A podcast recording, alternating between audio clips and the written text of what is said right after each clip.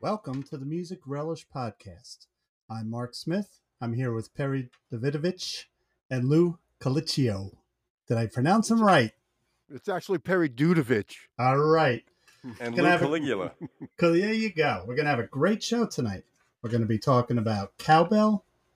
We're going to be talking about a Universal Studio fire, of the documentary The Section. But before we start, just want to remind you if you're watching us on YouTube, please click like and subscribe if you like what you hear. We're also available on Facebook, Spotify, and Apple. And our email is musicrelishpodcast at gmail.com. Anything you want to comment, if we make a mistake, bring it up, whatever you want to do. Well, our audio podcast is available on Spotify, Anchor, Apple Podcasts, Google Podcasts. We are on Podchaser. We're also on Pocket Casts This Nice. is And if- growing. and, of course, YouTube. Yes. Okay. So, so, uh, uh, we we have a we have a category called More Cowbell, do we not? yes. yes, we do. Somebody want to start in with uh, a, a song or two that has cowbell on it? Oh, why Well- don't you start? well- Because it was your idea. Well, okay. I'll. Uh, Yeah. I have a. s- I have a sample of one here. I'll throw in and um, a few second sample, and uh, you will all know what it is.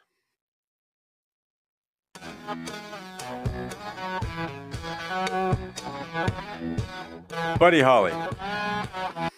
Yep, Linda Ronstadt doing a Buddy Holly song. Yep. It's so easy. Yep. Cowbell is a great instrument. You know, When and not just for used, uh, not just for cows. yeah. I mean, it worked well in Rock Lobster, right? And in so many things. And of course, Yeah. this is all this a lot of this is inspired by that famous SNL skit by the band whose initials I can't pronounce. I can't even say the name, but I can't even say the initials Yeah. which are BOC. Of, of course, we can't even play a sample of it because we'll get shut down. But No. uh, we'll know it's. It was uh, "Don't Fear the Reaper," right? That's right, and it's Yeah. not that loud. There, are, the the crux is that there's more songs that feature cowbell in a little more obvious way than than that, you know. But anyway, that was a Yeah. good one. That was Linda, Linda Ronstadt. It's so easy. Linda Ronstadt doing Buddy Holly. It's so easy. Yep. With uh, Waddy Wachell on guitar, I believe, right? It's walk. It's Wachtel. I can't say it. I would say Wachtel. And uh, you have a little uh, you have a little discussion later on about people like him, correct? Yeah, I do. I do. Yeah. Cool. Yep. Anybody else have a cowbell tune? I got Go one. for it, Lou. What if what have you It got? was a number. one- It was a number one hit in 1968 by the South African trumpeter Hugh Masekela, and the song was called "Grazing in the Grass." yeah, yeah, yeah. There's there's yeah. a ton of yeah. There's a ton of cowbell and yeah, but it's right off the the cowbell's pretty much right off the bat, right? yeah. yeah pretty Yeah. much. It's, a- it's an integral part of of the whole song. Yeah, yep. And you know, so that was 1968. There was a, uh, another version in 1969 you- with vocal. You remember it? I do, yeah. Can you dig it, baby? That was Yeah. the Friends of Distinction. I can dig it, dig it, dig it, she can dig it, dig it, Yeah. dig it. Can you dig it, baby? A, a good song with a great drum break in it too. Um, Yeah. And it had more than enough cowbell. Yeah. They brought in a cowbell player to play on that song. Now, do Hmm. you know what Hugh Masekela also played on? Mm, um, something famous? No. What is it? It's a, it was a it was a song covered by REM by the Birds. You you had a live uh, VHS of them playing that with a certain 12 string guitar player. Yeah. Roger McGuinn of the Birds. Uh, Hugh Roger Masekela is McGuinn? the trumpeter. He's the trumpeter on So You Want to Be a Rock and Roll Star. You're wow, really? Just a little stuff there, yeah. And what was he from South Africa? Yeah, he was, he was South African, yep. Hugh, Ma- Hugh Masekela. Well, I'm surprised Paul Simon didn't use him way back then. Maybe he did. Maybe he Yeah. did. Is right. Yeah. Mark, have you Mm-hmm. got a cowbell song? Yeah. What have you got?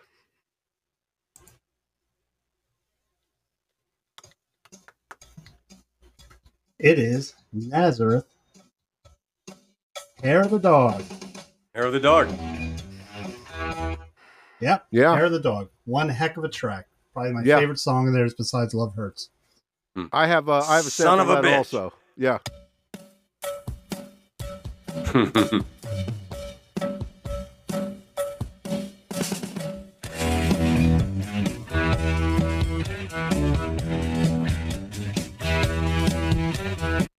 Yeah, Nazareth. They were, they were, they were Dutch, weren't they? no, I think they were from Scotland or something, weren't they? N- Yep, No, I don't think they Scotland. were. They're, Scotland. they're yeah. from Scotland. Scotland. I think so. Yeah, right. Yeah. All right. maybe. Well, you know what? We'll have to look that up one day. Well, cover Yeah. me in haggis and call me disgusting. So obviously, you know, we're an American band. We don't have to play that, right? You know, Grand Funk Railroad. We're an American band. Great drum intro. I mean, It is. It I is. think it's classic. Yeah, it is. I he was a mean, good drummer, D- uh, Don Brewer. but I mean, you as a drummer, right? Mhm. Now, did every drummer want to learn how to do that? People who are Maybe on really a- into drums, did they want to do that? Like guitar players want to learn how to load that? Smoke on the water. or right, something. right, yeah. I would. I would say that was on the B list. Really? Maybe. Yeah. Maybe. Maybe. Yeah. Um, Wipeout being preeminent amongst all young young drummers Yeah. on your yeah. friggin' desk. Um, yeah, but that, that was good. That was a good drum intro though. Yeah. So I mean, obviously, like Mississippi Queen too. By by, um, who were they? Mountain. Mountain. Yeah. Mississippi Queen. Yeah. I got a, I got a sample of one, and I would like you guys to try to guess this. Okay. Okay.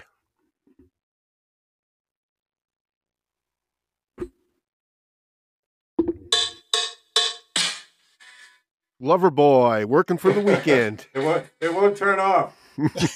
Careful, don't hit that 30 seconds. Nah. I know. I think. I think we're safe. Yeah. That was a big, big riff, though. That was a big riff. Oh yeah. Oh yeah. Yeah. Um, just the cowbell hits that, that, that- and the snare hit would be enough to clue you into that song. I saw that guy interviewed one time, and he was saying that. Uh, Mike Reno. he- uh, yeah, he said Nirvana killed us. Nirvana put us to bed because that was the uh, the tail end of all this. I don't know what you call the slick. It was it was slick, yeah. I mean, yeah, yeah. I guess commercial pop metal maybe or something or MTV hits, whatever you know, category. Yeah. Well, they were Yeah, from I'm- Canada. They were from Canada, right? Most of them are. And Matt Frenette is a funny, funny drummer. Um, my favorite, I think Beavis and Butthead made fun of this. My favorite all time, one of the, the worst videos on MTV is the um, the Hot Girls in Love when he's playing with the gas pumps in his hands. That's not not easy to do, but not not really, you know, doesn't, doesn't make it. Anyway, Lover Boy, everybody's working for the weekend, and yeah, that was a cowbell, cowbell intro. There are others. Hey. Or- I he- I see Perry talking, but I don't hear him.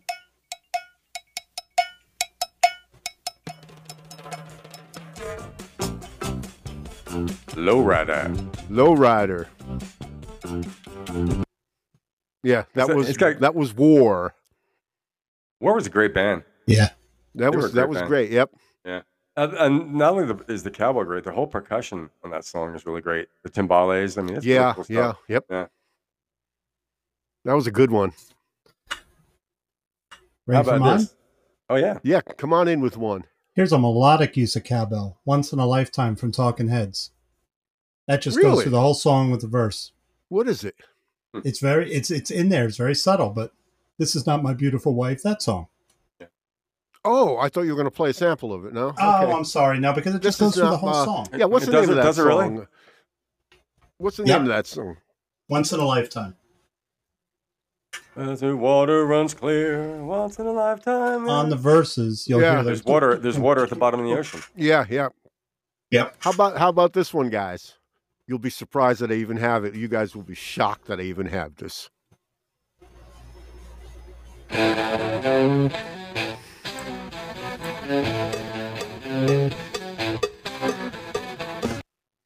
Rush Yep.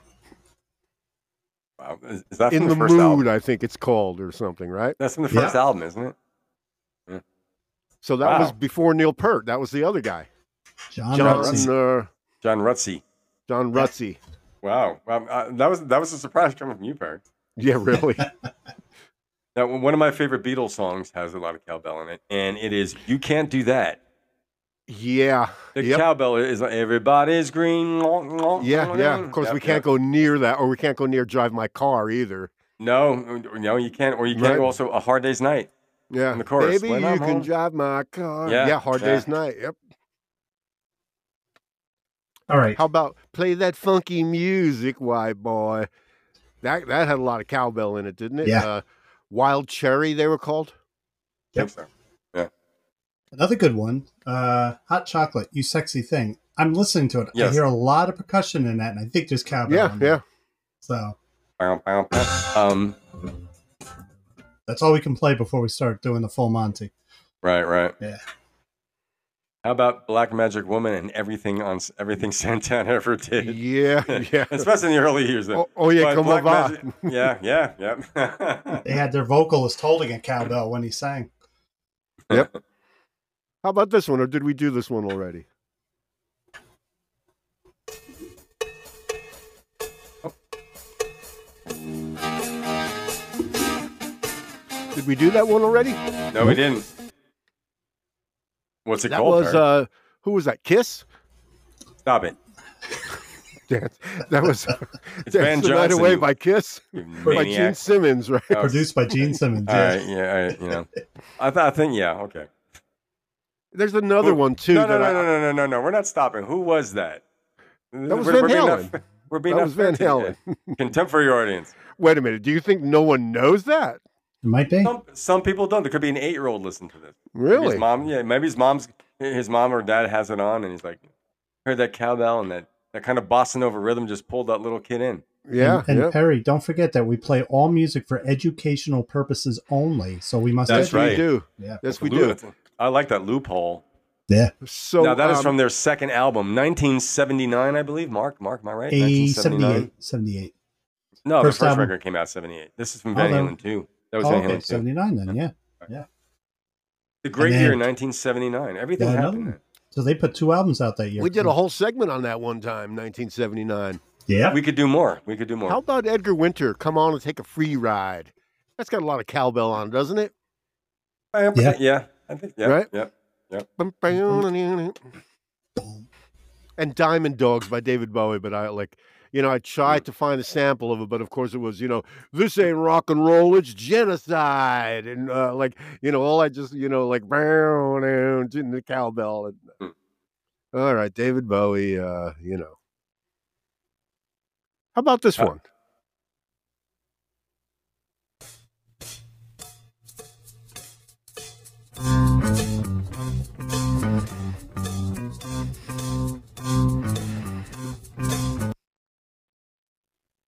Creedence Clearwater Revival down. What was that called? Down in the boondocks, down on the corner.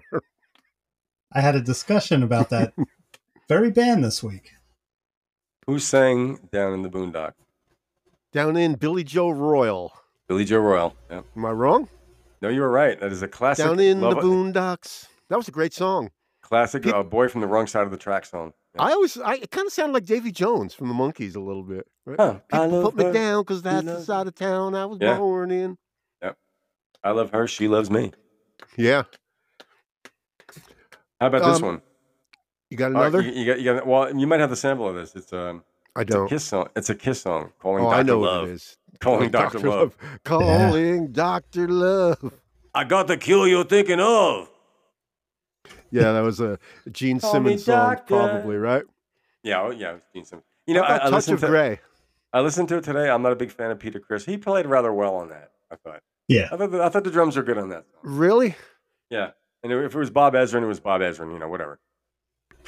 Yeah, uh, um, Bob Ezrin. I don't know. He just did. He did Destroyer and uh, one other one, I think, in the later years. He didn't do rock and was it rock and roll over? That's got Dr. Love on. it. Yeah, I, I, That was I the don't album. No. know. That I didn't sound. consulted. I made. A, Yeah, I- con- was that I had a horrible production. That wasn't Bob Ezrin. right? Right. Yeah. It was the, fir- the guy- the first three records were produced by the same guys. You know who used a lot of That's cowbell? our friend, Def yeah. Leppard. Def Leppard did a lot of cowbell in some of their songs. Orban, Glarben, Gleben, Glorben. They did photograph for for for fooling. They got a Yeah, lot yeah. of cowbell in there, right? And Yeah. photograph. Rock, of- Rock of Ages. Yeah, a lot of All cowbell. right. Yeah. Yep. That was Mutt Lang playing that. Oh, how about Twisted Sister? We're not gonna take it. But the intro to that is uh, a lot of cowbell, right? yep. Yes, it does. Yeah. Yeah.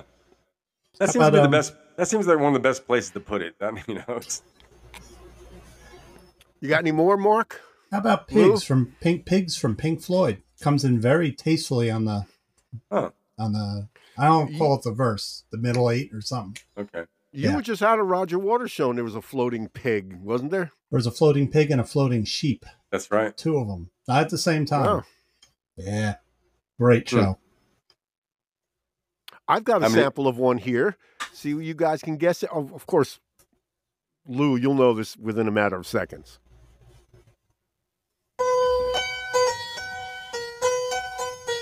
Fear Dark Knight.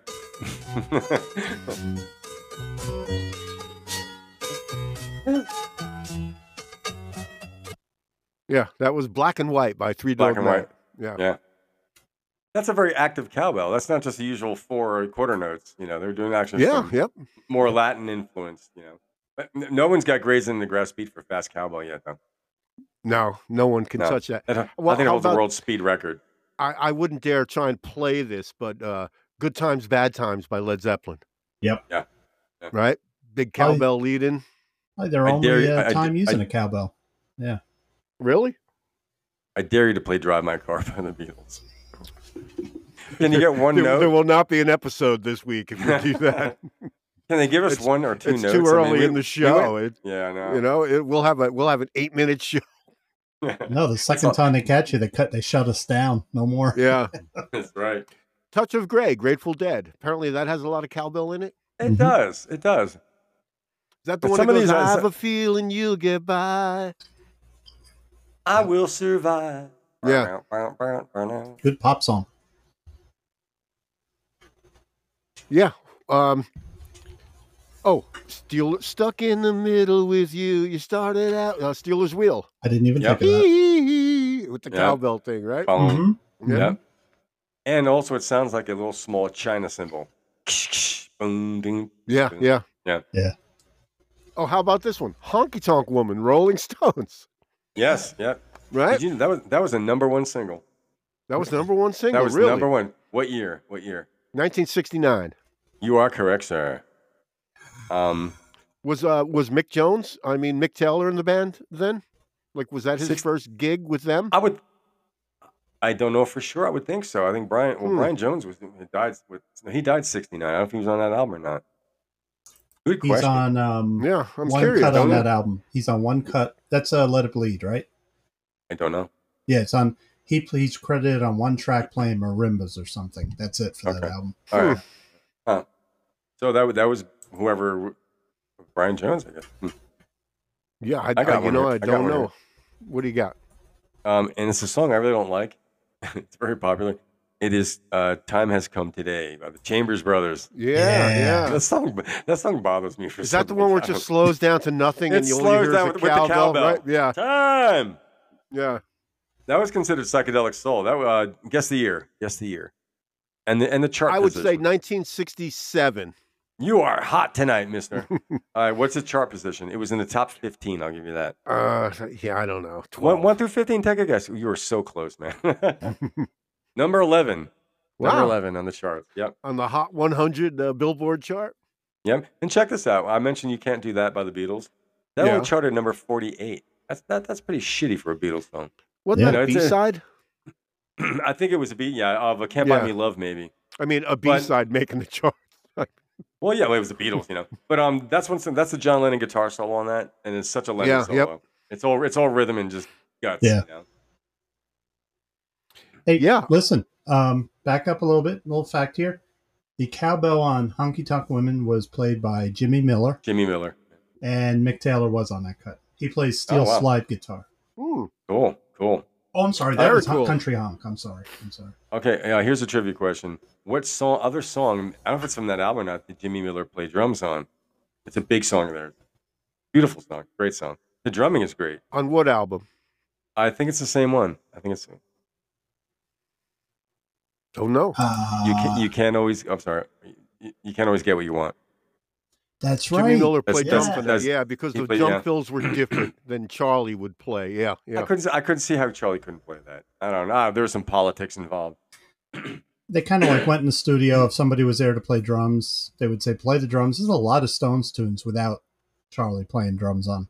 Mm. Then I heard Charlie Watts went to um went to Jimmy Miller's dressing room and punched him in the face and knocked him out. Said, "Don't you ever play my drums again." He punched Mick No, no. Jagger too. And that, that, there was a take on the Oh. Wow. Jagger story. Oh, oh, okay. Don't mess with Charlie. Don't mess Wow. with Charlie. Don't mess with Charlie. Um, you uh, it's only rock and roll. I forgot who played drums on that. That was recorded in Ron Wood's uh, Ken- studio. Kenny, too. jo- yeah. Kenny Jones. Kenny Jones. Okay. Kenny Jones, yeah. Interesting. They would just have they have the best drummer in rock and so many different drummers. You know something? uh, He's a gr- Kenny Jones. is a gr- He's a great rock and roll drummer. you Yeah. know? I, I've been hearing a lot He of is. faces and small faces, and this guy, he, he, this guy, he had, he had chops. He could play, and he was a Mhm. real solid Mm-hmm. Yeah, rock and yeah. roll. You know, Yeah. rock and roll. That lame And- and- drum sound he had with the Who. Any more?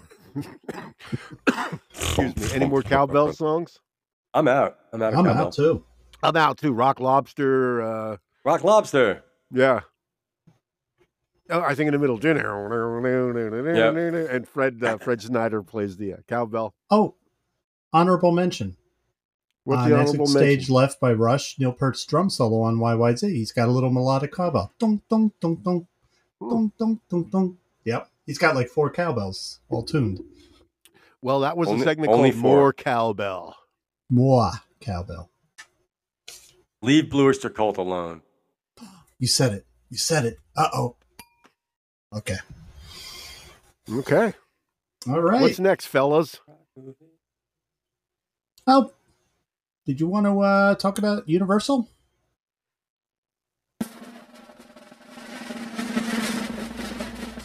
Take my guitar, Universal please. Studio Fire from 19 from 2008, Universal Studio Fire.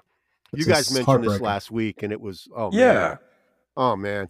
And you know, if you look it up, the list of the thing of the artists who lost were in the hundreds, so I won't even bother. It, it- it Going goes into- from A. It goes from A to Z. It really does. Yeah, I, I did yeah. the sound. I was like, when I got the T, I'm like, I can't look anymore. I don't even know. Yeah, uh, unbelievable. But there's there's a Yeah. few like uh y- Chuck Berry, right? Wow. Louis Armstrong. Hmm. Uh, Oh, you know how it happened, right? So you read uh, you read how it happened.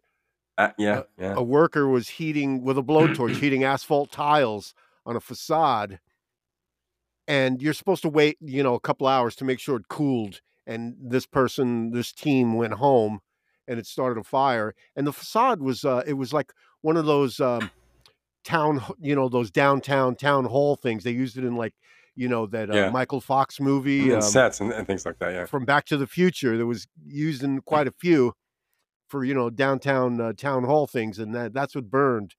Hmm. But l- you know Louis Armstrong, Count Basie, Burt Bacharach. Here's the kicker: Gene Clark Yeah. I gone, know. I know. Masters I know. gone, Hey, Master's gone. Yeah. gone. no- The not only- not- Carpenters, E A REM, lo- yeah. A lot, lot of movies and TV shows too, and a al- lot, also of, a lot uh, of things like that. Yeah, and and uh, the King Kong theme park ride uh, got burned down too. It was right next to part of the theme park, so King the King Kong Wild Adventure burned as well. Oh, wow. So we they lost, yeah, yeah, the giant gorilla. And there were uh, several lawsuits because, uh, um, you know, they didn't own up to it for years. So a lot of artists, they went to get their original masters. I think Toto was one that they said, yeah, we want to remix our uh, catalog. And, well, we don't Tom have Petty it anymore. sued them, Cheryl Mhm. Crow sued them, and uh, Wow. so you were saying the other week, Lou, that you know there's fireproof this, there's fireproof things. They were stored in metal bins. Yeah. and those metal bins in a warehouse, and they these th- what they were they were stored which in on metal bins which are really to be stored for like um theme park souvenirs that's Yeah, or, or Where- in, invoices from vendors and stuff like that. This Mhm. this is valuable. stuff. Mm-hmm. Yeah. I mean, irreplaceable stuff. It's a irreplaceable unbelievable Glenn Mm. whatever happened to the Campbell. g- what? Uh, huh. yeah he, he he can't redo Wi- Wichita lineman, huh? El- well, see, there's the thing. Virtually all of Buddy Holly's masters gone, all of them. So in other Gee. words, when you think about you think about George Martin's son, Giles Martin, remixing the Beatle, right? Yeah. And some of these remixes are unbelievably great. All the Beatle masters are safe in London. Yeah, They're yeah. all they're all safe there. Yeah. But this can never happen now. And they were they were unreleased. There were alternate versions of songs, unreleased material. There could have been Gene Clark stuff that we never heard Yeah. that we're never going to hear again. It's it's a a real heartbreaker. tragedy. I, I would think the lawsuits would be so insurmountable for them. I, I mean, it's one thing. Yeah, anyone. I mean, think of, uh, th- it's negligence. I mean, unless they could prove otherwise. But Yeah. um, I, I feel bad. I mean, the worker, bad move, buddy. I mean, Well, you you had said last I, week. I, that, I would uh, be in. I would in need of some assistance and therapy after that. You had said that you know the guy who who was in charge of the storage facility. He got called like three o'clock in the morning, Mm. and of course, you know, drove down there and he couldn't believe what what he was seeing. Yeah. But like you said, they were stored in metal bins right out there in the open. All the liner notes, all the studio notes, everything gone, Yep. gone. And shame And I on th- them for not s- for not spreading it out like uh, Iron Mountain when they they store they store a lot of audio stuff. Uh, they spread it out among facilities. So God forbid you have a, one of those fires, Yeah, you would only lose part of it. And I, you know, you want to get on the guy that ran that th- the guy that was in charge, but you know he was just probably doing what he was told to do. It's the upper suits that uh, that want to save Yeah. a little money. Well, you had said last week, Lou, wh- why does Universal Music Group have all this stuff? Well, they absorbed these record companies. Yeah, I saw it, it- They it was absorbed Universal Decca. Music Group actually. It Right. wasn't Motion Pictures. Yeah, R- right. But it, the fire was at, it was at Universal Studios. They Yeah. just had a warehouse that they were using for storage there. But they absorbed Decca. They absorbed Chess Records, MCA Records, Ch- chess. A record. and M. Chess. So the Chuck Berry masters are gone. The Bo Diddley masters are gone. Little Walter. All of the uh, Etta James. All gone. Mm. Yeah. Gone. You'll never hear. a- You won't get a remix of these things ever. Buddy Holly. I mean, excuse me. Granted, you know sometimes you're like, well, I've got, I've heard the Chuck Berry stuff, whatever. But the remixes sometimes really do a thing. Like you were talking about Steven Wilson, right? Yeah, the remixes are incredible because these things are 50 years old, some from date back to the 1940s. Yeah, and in- Right? in, These are- in, in the case of like a Chuck Berry, maybe it's a, a mono recording, but like you touched on before, how many unreleased songs were in there that we'll never hear? That's Yeah. that's the crime. Oh, Right. That is just Oh, horrible. I wonder if there's any digital backups of any of that stuff. They Whoever lost owned them. digital backups were lost too. Yeah. They were all in the same Uh, facility. Yeah.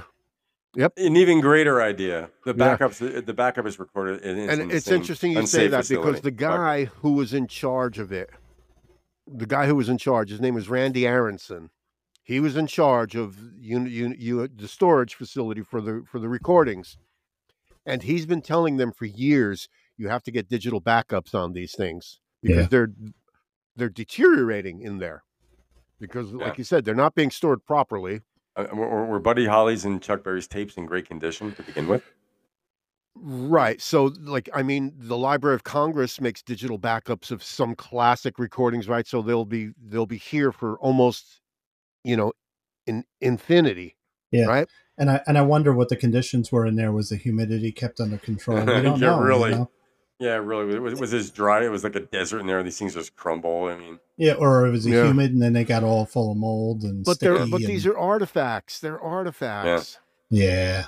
That's that's a it's it's a real uh, hit to the American music uh, Yeah. scene or whatever. like, uh, Absolutely. Yeah. we And- lost a and you- huge chunk. and and the old stuff like the Decca Decca records they absorbed Mm. the Masters right Louis Armstrong Al I've- I've heard- Jolson Bing Crosby Ella Fitzgerald gone Yeah, gone they were an American label. I guess they had a. Within the Beatles audition for Decca.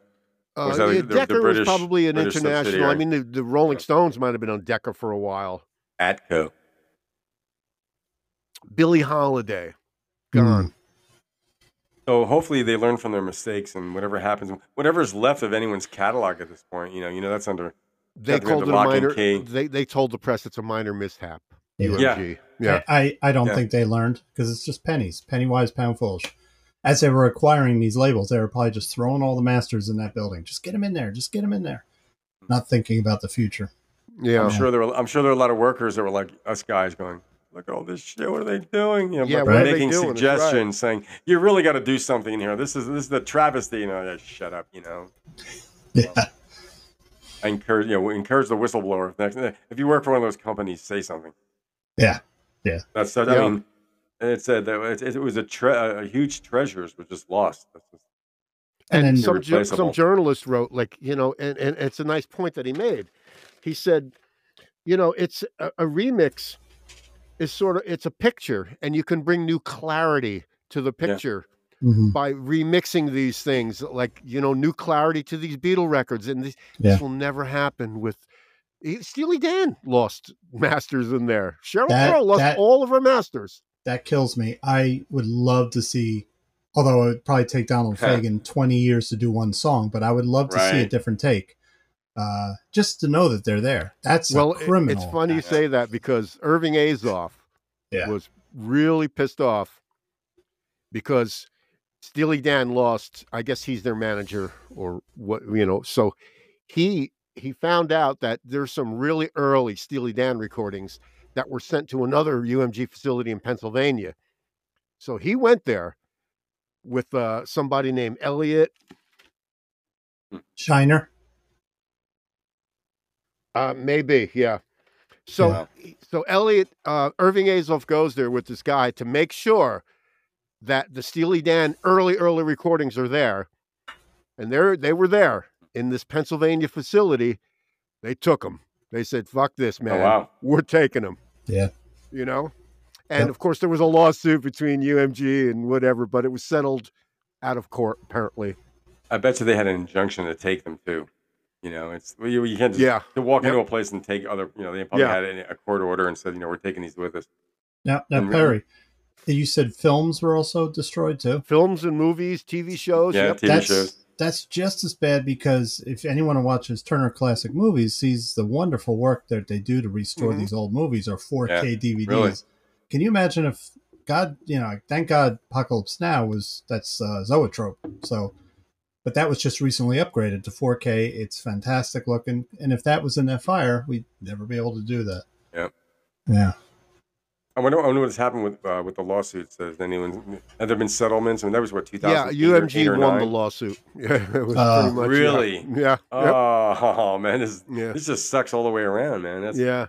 But it they was won. building 6197, I think it was called. But now there's something that Mark Mark brought up. There's a, there's a company called Let me get this straight. Iron Mountain Atomic Storage Corporation. They were Mm-hmm. Mm. they started in 1951 and obviously you can tell they they stored a lot of government things, but they they now a lot of people a lot of uh, record companies use them to store masters now Yeah. and they are safe they are underground wow. They are- That's yep. cool. It's I, a- a- um, a- atomic storage. there's armed guards there's Great name, everything wow. yeah yeah Okay, so I deal with It's Iron Mountain bomb-proof. at my job, and the rep tells me that first of all, that Oh. storage is out in Utah in the salt flats. You literally drive and you go Mhm. underground, and they have a full town under there. Mm-hmm. Cool. There's a post office. There's food. yeah yeah but it's dry. Did And they have a uh, Starbucks? Did they have a Starbucks? down there? probably, I imagine so. Mhm. It sounds Wow. like a really cool job, but the atomic storage means if yeah, we have a holo- yeah, like, uh, nuclear disaster, that stuff But- will Yeah. survive. this is how good iron mountain is about it Iron, this company iron mountain atomic storage they their That's a- staff their staff there makes digital copies Mhm. of some of these masters. So I Hmm. mean, they're really going all around. They're taking care of everything, making digital because of what happened at UMG at Universal Studios. They ma- the, the staff at Iron Mountain is making digital copies of these Iron- master tapes. Iron Mountain's very smart because I deal with them and they, they like I said, the idea of Mhm. spreading out the files or or recordings, that's what they do for us. Um, Yeah, But yeah, so they you know they have that, but you know they probably have another facility we don't know about, and they're they do. spreading They have things they out. have uh, they have many facilities, but It's in so space. what they do is yeah yeah. On the but what they moon. do is like say if Steven Wilson, right, wants Yeah. to wants to remix a record, they will send he doesn't have to go to Iron Mountain to get the tapes. They will send Steve Wilson the digital copy with the separate of the files. masters. Yeah. and then They will email it to him or what however they do it. it's beautiful because this is why it's a shame that that happened because at this point in technology remixing is the best you don't have to degrade the old masters we got Yeah. digital Yeah. properly Yep. sent over to that so yeah that it's like if they had thought to back that stuff up we'd be saved Ugh, Yeah. So And of it course seems some- like well, at least the, the lesson was learned at this point. yeah Yeah. yeah But some people complain about Iron Mountain too. They said it's so secure. You can't even get like some people want to go in there and Mm. like actually use the master tapes. Like you have to jump through hoops to get, you know, to get in there and uh, Yeah, I would. Th- I think there's still some existing government clearance thing. there. I guess once you have that, and they, they had to have it Yeah, at one yeah, point. Now, yeah. There's you know there's probably still some shit down there. from yeah. the yep. Eisenhower years. Yeah. Mm. Well, I toured one of their just regular facilities around here. Can't say the location. And um, when you walk in, you got to no cell phones because you're walking down aisles of files, and Mm. Mhm. God forbid you see a file with a name that people know about. So they, we had to turn Yeah. our phones in. It was like Better Call Saul. Uh oh, Yeah. put your phones in the basket. You know? They're just Yeah. called Iron Mountain, but they're technically Iron Mountain Atomic Storage Corporation. They're good. They're really good. so yeah, the shame is We're the Well, bomb. Buddy, virtually all Buddy Buddy Holly masters are gone, incinerated. Yeah. And so the list. So anybody who wants to look it up, you go on uh, and look up the Universal Studio Fire. You'll be shocked The other the other at the- thing how that many hits home- people lost. if you go on Wikipedia, like I'm a Wikipedia junkie, and I'll go, "Hey, the Eagles." Uh, you know, you want to find some facts. Almost like every other article of an American artist, at the end it says the re- their original masters were destroyed in the Universal Studios fire. Mm-hmm. Mhm. Like it's so many at the end, you know. Except when uh, Wikipedia asks you for money, I don't like when they do that, and they tend to do that a lot. you Lately, know, uh, Yeah, you. Please don't click past us. Please don't scroll past us. Like, come on, man. I'm I have looking no at that sense right of now. guilt. Do you think that uh, the carpenter lost his job after? There had to be Probably some not. kind of Probably in the union. U- union protection. eh? Uh, I don't know. Yeah. But the, sh- the you know the shame of all, ev- ev- all that stuff that was lost, man. I Yeah. mean, the the list is it's endless. It's disgusting. Yeah. The list of uh, what was gone there. So yeah, UMG absorbs all these record companies. Therefore, they inherit all the master tapes, and they don't even know how to store them properly. Nope. Very few people know how to store masters. You would not believe when I was in production how many people would pop a quarter inch master Mm-hmm. in a padded envelope and send it to me through the post office. And I'd have to say, don't do that. There could be magnetic. You're supposed to put magnetic recording on it. They don't think. Nobody thinks. I- Yeah. I've got- Perry, Perry, I've got I've got some old tapes from the time I, we, I got some it's from Edenville and they were those from the older quarter inch Yeah. tapes and they have not been I have not kept them properly. I'm like I have no expectations. Not that we're gonna have to remix it, so I'm just gonna burn them. Well, No, no. well, I'm, you I'm know, gonna re- I'm gonna recreate the Universal Fire. Prince Prince had a nice quote. Uh, Prince said, "If you don't own your masters, then your master owns you." And like, whoa, Good one. Yeah. Well, yeah. Hey yeah. Lou, you know it's a sim- you know it's an old technique uh, when a, when the tape gets sticky. Do you ever see like quarter inch tape and it's, you can't play it? It's coming off on the heads. Yeah. You get Ronson uh, lighter fluid Letter fluid, yeah. and you soak a pi- uh, Perfect. perfect. It should be a tissue, not a paper towel. It takes forever. You go inch by inch and just rub it. I did Hmm. that many times in the studio. If that Okay. doesn't work, you get a convection oven and you bake them. But you got to follow those directions. Really, it's a Really? low heat. Yeah, it's all kinds of things. But we rescued many masters doing that. and and then you burn the joint down. Yeah. Oh no, you get But high from the you Ronson oil bust the smell. place out. But the record Uh, companies, the using, li- contracts, using lighter fluid to clean something, and then we're talking about fire. That's great. a petroleum byproduct, yeah. Yeah, yeah, by yeah. the way, which which audio Yeah. tapes are really right? And I I mean, had they're- I had a little cigarette in my Wild. mouth while I was doing it. you know? I was like, yeah. the old but days, all the- yeah. the recording contracts are all slanted to the record company to favor them. Sure. Oh, sure. Sure. you know so this is because apparently you make a record for a record company right it's a work for hire so they own those masters a&m when they absorbed a&m records all the masters from the carpenters Mhm. all the masters from squeeze all the masters from all these groups were now owned by umg So there probably were a lot of British groups that were affected by this as well. So there, those are works for hire. This is where the re-records come in, because now, like you said, Peter Frampton now, he gets pennies right from uh, yeah. Uh, f- from From, your online- original original recordings, yeah. from streaming. He gets pennies, but so now, if Peter Frampton re-records some of his hits, and you want to use Peter Frampton's song in a commercial or in a movie, well, you use the new version that he recorded. Yeah. He owns it outright and gets all the money for it, as Yeah. opposed to UMG getting ninety percent of it, and you can split the ten percent. You know, Yeah. between whoever. It's it's a horrible business in that way. You know, you know, Yeah. like I said, there- there's more horror stories than good stories about how the business operated. But the artists like Tom Petty and uh, you know Cheryl Crow and all the artists that have sued UMG is because they do not, they're not protecting their masters properly, and obviously been proven that they're not. Yeah. I mean, UMG has facilities in Pennsylvania. They have a couple of facilities, you know, one in the Midwest. So, but this is tragic. This could have happened in the Pennsylvania facility, but maybe they don't have nearly as many masters. They might put the older certain kinds of genres. Mm-hmm. They they should have spread it out evenly. So then the disaster wouldn't have been so widespread. They bought Well- Geffen Records. They own the masters to Geffen Records. They're all lost. Lost. So I think it's safe to Intersc- say Interscope Don Henley also. lost his. Oh god, Hello? Yeah. It was Geffen and Asylum, so that's that's the whole early '70s right there. Never going to remaster Jackson Brown albums. God, well, uh, uh, Asylum was Warner Brothers too, so maybe they're safe somewhere. You know, Warner Brothers. Uh, What wasn't? Yeah. maybe. Yeah, the, the well, the problem is the big three. The big three being UMG, Universal Music Group, SME, Sony Music Entertainment, and what was the third one? Who's the third of the big three that own everything, that own all of it? Donald, Um, McDonald. It's UMG, Sony, Sony. and Warner. Warner Brothers is the other one. okay. oh Warner Music, you know Warner Music Entertainment, Group or WME, something. whatever it is. They own everything. So who owns Apple? Is Sony on Apple? Apple. They what do you did. mean? They did. and the Apple Records. Or, I mean, uh, No, or just Apple. Uh, I I don't think uh, Apple Records is. Uh, in, in existence anymore. don't they have EMI? Don't they in uh, Hmm. Yeah. the UK? I was just say who had control over their recordings. Is there like a parent I company? think I think they they control it, but uh, Okay, Paul got it.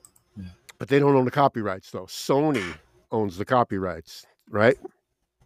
This is the Sony Beatles owns the catalog? copyrights, the Beatles songs. So they bought it from Michael Jackson, or, or that changed hands after. So him he or was something? partnered with Sony because Michael Jackson was, you know, he was connected with Sony Oh. Records or Sony. Uh, yeah, Yeah, the Apple, the parent company of Apple Records is Apple Corps. Yeah. But course, that doesn't Sony, sound I right. think Sony controls the copyrights to Okay, those Beatles songs. okay. So, in other words, if you hear uh, like Revolution selling sneakers, they can't stop it. I wonder if Apple still has director uh, directorship and stuff like that. Neil Aspinall was the longtime director of of, uh, of Apple, but If you don't control the copyrights, you can't do anything about it. Yeah. Like, it's like actually it, it's owned by Paul McCartney, Ringo Starr, the widow of John Lennon, and the estate of Hmm. George Harrison. Apple Okay. Corps. yeah. Okay, Hmm. So that they yeah, they own they own they actually uh control the recordings and all that stuff. But the copyrights, I don't think they own them. Paul McCartney was going to try and buy them back years and he had them obviously he had the money for it, you know. I know, but I he- know. Yeah. I mean, he had more money when Michael Jackson was bidding for it. He just, I mean, uh, what, what was his advisement? And who advised him just to not do it? Yeah. Was Yeah. it just I don't was know. it just the dollar value, and he knew he'd get it back one day? or did he Oh, Or, not you think know. that Michael Jackson would do it? He might have said, "No, he's not going to go for that." Y- yeah, but he, said was he, on did, he so- said he did. He felt betrayed by his friend. Yeah. But Michael he's also Jackson been- had an in because he was connected with Sony. Yeah, but Paul's also a bit of a hypocrite because he bought Buddy Holly's catalog and sold it to Martha Stewart. You know, so Really? he didn't want the he You're didn't, yeah, he kidding, didn't want- really? he didn't want the Beatles to be promoted or exploited commercially like that. But he did it with Buddy Holly's catalog. I didn't know that. Yeah. So Martha Stewart now she has the publishing rights. N- No, I think he leased it at whatever they, they used it for her um, every day, every day. Martha Stewart's every day living. Yeah, Yeah. You know? Yeah, yeah. so yeah. w- they Oh, licensed. she got it somehow. permission. She got license permission to use that. Yeah. But meaning Paul didn't have a conflict with using. I mean, this is Buddy. Right, Buddy but Holly, she doesn't. you know? Martha Stewart doesn't own Buddy Holly uh, copyright. No, no, no, no. But but Paul can't remaster it because they were destroyed in They, the c- Universal they were Fire. destroyed. The masters are gone, God, gone. And there, there was somebody like, you, you know, you would like, like Gene Clark and Buddy Holly. Like, yeah, Ah. you could. I would like to hear some remasters of Yeah, these. You know, man. these things are from the 1950s. Give them I mean, new you know- life. Give them new clarity. you know some of the, uh, some Gene Clark stuff. I've I've seen more oddball stuff in the last couple of years than I did when I first started listening to his, uh, early stuff. I know there's only early stuff. There's no late stuff from him. Um, But, but, like think I, I about heard some- some live footage, but I don't know if that just leaked out from you know other Yeah. tapes and stuff. But you know, like those the Gosden brothers record, you know Dillard and Clark. You, you can't go back to that. Now Yeah. that you have to go back to Dillard and Clark because it's fucking perfect. they lost all master tapes from all these 45 RPMs too, from all these, you know, Hmm. all, so much was lost. Yeah. And they'll never be able to remix them. Never. They'll never be Granted- able to. I'm on oral recording from the 1940s. It's not about remixing; it's about just enhancing the sound. And Mm. some of these things there could be real, like maybe Chuck Berry. There are relatively good copies, but yeah, you'll never be able Mhm. to put them in surround. Yeah, but even little things like uh, you know, like um, when I was a kid, I always liked that bubblegum song, "Yummy, yummy, yummy, I gotta love." it," Right now, that Yeah. was that was in mono on the radio. Now, of course, I bought a CD years later, but it's in stereo, Yeah. and it's not right. I'd rather hear it in mono. I'll never be able to hear it in mono again, unless it exists out there somewhere, and I stumble across it in a record shop. That's Yeah. it. Uh, old, old radio station tapes. You know, I hear Casey Yeah. Kasem's playback from 1960, you know, in 1972. It might exist in those kind of formats. Yeah. Yeah. Yep. Yeah. And then to record on mono and make it sound full, you know, it's just amazing recording technique just to have all those instruments coming out of Yeah. the panels. Bo Diddley, Little Walker, all gone, Mm. gone. you're, killing, you're masters, killing us, yeah. Perry. You keep saying Yeah. these names. Come on, stop. Yeah, Yeah. well, yeah, like I said, look it up I- and you'll see the I- I- list. It's incredible. I stopped at the T's. I'm like, Warren Zevon's probably in there. Who knows? Whatever. REM E lost some, but not uh, Uh, not not everything because uh, they were on Warner Brothers. they, I they went to think, Warner right? Brothers. Yeah, So, so the IRS years are, are gone. like maybe that. I don't know. Did UMG Possibly. absorb IRS records? Maybe I don't know. Unless Uh, it was did they- something from a movie or something, I don't know. mergers and acquisitions. What, did anybody see Kansas on there? That would because that's a band that could be remixed. I don't Mm. know. Well, th- there's the thing. A lot of these bands could be remixed. The case in point of that it works is Giles Martin remixing these Beatle records. Some of the remixes are unbelievably great. Yeah, yeah. Uh, If you go back to like you know the the circumstances which they were recorded, you know, go back fifty years. Hey, you can change some things. You know, you, you might hear like some things that the bass is way too loud. You know, it didn't seem so at the time. Yeah, Yeah. well, let's bring the And- vocal up a little bit. Larry. Yeah, yeah. Yeah. Now REM, oh, no, actually, it was Warner Brothers because REM remixed. Well, they did a lot of remixes since. Yeah. then, yeah. but th- They remixed Monster, which was a good idea because they brought the vocals up, which Right. was They mix something them re- from re- the master tapes. yeah, yeah. What a shame.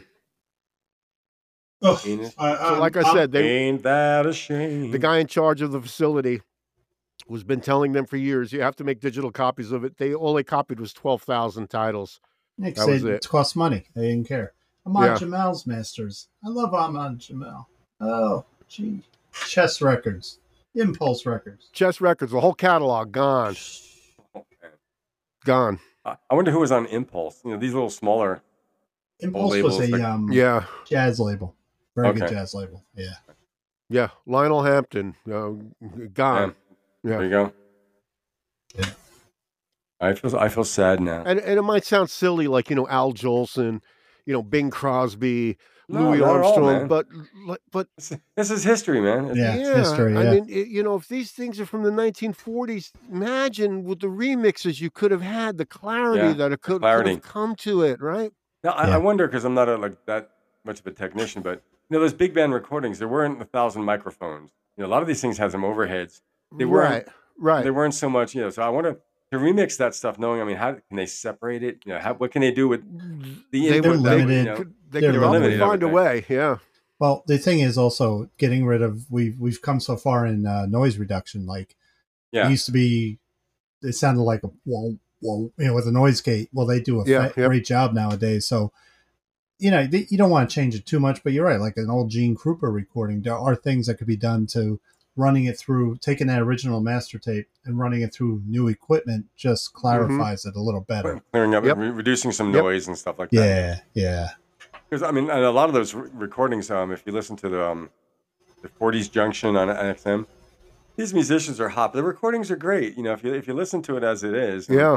how, how they were recorded, because you know, just you can hear what's going on. You can hear the upright bass, but um, Yeah. you know, so they got some really good raw material to work with, just making it sound. You know, it doesn't have to sound like a digital recording, you know, either. That's not what you want. When I think of that music, I think of lower fidelity. Um, but it's But but the, the but some they multi-track can't re- masters, reproduce now. the multi-track masters are, are one of a kind archive. Yeah. one of a kind, and they're gone. Oh man, you know, it, what a shame. Thanks for bringing us down, Perry. Thanks a lot. Really. Well, yeah, Yeah. well, you I'm guys gonna brought it go- up last I'm- I'm- week, so you guys, you know, kicked it in gear. Sorry, Oh, fellas. okay. Yeah, I'm gonna go. I'm gonna go now. yeah, yeah. Hey, record All right. digitally, pal. Oh, yeah. wait, we have to There we you have go, to yeah. do an apology to an unnamed person because we mentioned Steve Wilson again. So sorry. And All right. Sorry, REM. Tom. We mentioned REM, so sorry. Um, Well, that was in the context of uh, Universal Studio Fire in 2008. Yeah. So yeah, some guy was, uh, you know, using a blowtorch to heat asphalt shingles, and uh, Don't walk away. yeah, Uh, that probably got lost too. You never know. It was an English group. Was it the That's Left Bank? They probably were, Amer- gone. they were Yeah. American. Probably gone. Yeah. probably got lost as they're coming to take me away. The master for that is probably gone. was Don't uh, the, cry. Oh well. the crazy I'd world? like to. of- Re- I'd like to remaster. They're coming to take me away. yeah, Not going to what happen. do you think, Mark? yeah, gonna absolutely. A happen. full surround sound remix. It's Five probably probably absorbed by UMG. We could we could relive the terror of our childhood. do, do you think that the crazy world of Arthur Brown's Fire was in that? Oh, Yeah, I bet you it was. And who played drums on it? Who played Carl. drums? wait, wait, no, Jones. no. Wait, we- we, we might have a bone of contention. I heard Carl Palmer was in the video, but didn't play on the song. Oh, Maybe I thought he played on. I thought he played on the song myself, but I, I okay. I might be wrong, but I thought I read that recently because I've listened to that song. Uh, I love that song, by the way. It- It's all, it almost sounds like Zappa, Yeah. but better. I'm not- Well, I'll tell you right now if I can get to it. I got the Um, inside joke on this one. They're gonna burn. They're gonna burn. They're gonna burn. Oh God, fire! Lou, you're right. You're right. God, we got a theme going. The drums were played by Draken Theaker. You're right. Who's he? Romanian? I'm getting real. Sounds like a stage name, if you ask me. Just slept in a box of dirt. It could have been Only like recorded Ginger- it at night. Could have been Ginger Baker going under one of those funny names. We don't know. you know. Nah, it was Or Ginger Mitch Baker. Mitchell. I, I'd know. why, Mitch don't you, Mitchell. why don't you cheer things up, Lou, with a one-hit wonder or something? Yeah. Yeah. Um, this is one of those sad songs from the 1970s. Oh, okay. All right. Want to jump No, off it's- a it's not. tower or something? Yeah. Dust in the me. wind. no, it's not. And I, I found this. we were- there was something we were talking about last week, and Yeah. I, I did. I did the rabbit hole, and I forgot what the rabbit hole was, but it led me to a song. I thought I didn't know it was a one-hit wonder, and um, but ever hear of a band called the Standells? Yeah, yeah. All right, the song D- "Dirty Water."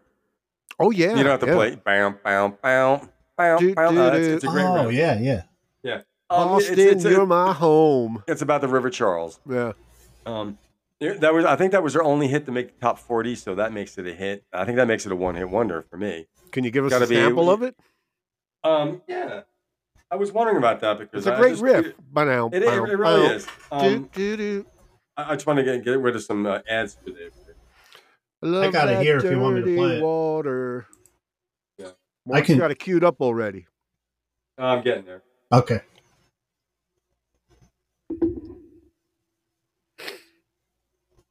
It- uh, it's interesting who wrote it.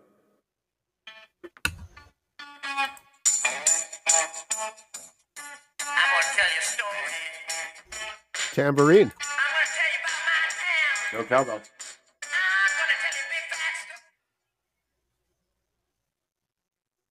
big facts. Love that Uh-huh. dirty water. Dun, dun, dun. What about that song? Who wrote it and uh, where are they uh, from? And uh, Oh, they were. I guess they were from the Boston area. Um, that song is- is about there, or there could be California, but that song wasn't written by them. Um, but that was a it was it was a big hit. 1966, uh, 11 on Billboard, eight cash Mhm. box, number one from Record World. It was written by a guy named Ed Cobb. Uh, he was a, a producer, and uh, he was a producer songwriter. He was in the uh, the Four Preps, I think, that vocal group, which was probably an influence on the young Brian Wilson. You know, those kind of clean harmonies, like Mhm. the Four Freshmen type stuff the four preps, I mean, only to be rivaled by the five neat guys. Um, that but he- Canadian, uh, that that Canadian- Canadian that- that- singing group. superstars, Grammy winners, Juno Award winners, uh, the whole thing, you know, um, the Royal Canadian Bounty Award. Um, but uh, Ed Cobb, besides being a producer, his claim to fame is he wrote a, sma- a song that became a smash in the 80s. He wrote Tainted Love. Wow. Uh, Wow. Early in the ear- yeah, I didn't know this in the early 60s by someone named Gloria Jones. She recorded it in 1964. Yeah, didn't have a wasn't hit she with on it, didn't- Motown? I think so. Yeah, it Yeah. didn't Yep. chart. I think she, maybe she had other hits. I'm sure she did. Um, but uh, Soft Cell did it, and it, it was a she, that was a number one, Right, in right. Many countries. They uh, did sort of an electronic version of it. Yeah. Yeah, not unlike the band that covered the Burt Bacharach song. Something there to remind me. I forgot the name of the band. Yeah. Yeah. John, Johnny hates jazz or something like that. Yep. Or no, that wasn't it. Anyway, um, but the Standells, you know, they uh, the different musicians in the band. Um, the guy Larry Tamblin, that was his name. He was a keyboard a Mhm. songwriter. Um, he is an act- he's from an acting family. His there's an actress daughter named Amber Tamblyn. Uh, she's a current actress. She's an I don't know what she's been in. Uh, his brother was Russ Tamblyn, the actor who played uh, Riff, the gang leader of the Jets in West Side Story. In, His- in- his brother- Really? In the movie? Yeah, his brother in the movie. His brother. He also he was in Peyton Place, where he was nominated for an Oscar. Um, but and there was another guy. They were they're kind of I guess they were from, I think they were from California because there's some showbiz connections. But the Mhm. vocalist was a guy named uh, Dick Dodd, who was a former um, musketeer. But he sang that song. He sang "Dirty Water." He was a drummer too. And you know, all, all their singles he sang, but that was the only one that uh, the chart. But they're on an episode of The Munsters. I saw. I looked at the clip. It's hysterical. It's from '65, so it was before "Dirty Water" came out. Um, the episode's called Far Out Monsters, where they're all sitting in the living room. And I forgot just, uh, I haven't seen anything that's shown years. The set Did they looks play so- that song? No, no, this it was a year before that song came out. But the set of the Monsters was great. It's huge, and Grandpa, the, the whole cast. What a funny show that was. Grandpa. But, um, Yeah, but y- y- young Eddie comes in with it. No, Ed- Eddie, yeah, and he goes, "Can I play my latest song in the phonograph?" So he puts his thing on, turns it around. It's the Standells, and everyone's horrified. I mean, they're like, "It's rock and roll." It's 1965. They're horrified by the sound coming out Mhm. of young Eddie's phonograph. Grandpa has smoke coming out of his ears. um, but uh, what, what, they played two songs. Uh, one was called it was called "Come On" and "Ringo." This is right after the Beatles hit. It was this kind of Beatles song, but they also did "I Want to Hold Your Hand." Um, Hmm. This their version of it. It was pretty cool. Um, it's Wow. just, that was you know that, that time of year you know because you know rock was you know especially with the, the British invasion you know and, and the youth movement in the early '60s rock was you know it was getting past that rebellious period of the '50s where it was you know it was, it was dirty. Some of it still was, but it was actually becoming more acceptable mainstream. So you had the the Dillards were on Andy Griffith and all. Remember the Bedbugs on F Troop? Mm, No. And the, Are- on, are- on after there was there Barely, was that was that they, they, yeah they had this this mod band in, in, in the middle of the Civil War or whatever or the uh, the I- Indian Wars whatever they were called the Bedbugs and someone there's a uh, there's a famous person in that we should look that up there's a famous person musician in the Bedbugs like some guy might- might- one of the Jefferson Airplane might have been Paul Kantner or something Really? I But, remember um, some group, The Seeds, were on a The TV Seeds. show and they played You're Pushing Too Hard. they were on they were on the Pushing Mothers-in-Law Too- Yeah. The Mothers-in-Law, yeah, and that, that's another great song, the the Seeds. That's part of that whole mid to late '60s psychedelic era, Like you know, Sky Psychedelic Saxon. Garage or whatever, right? Yeah, yeah, Yeah. Garage psychedelic garage, man. It doesn't get any better than that. Doesn't get any better.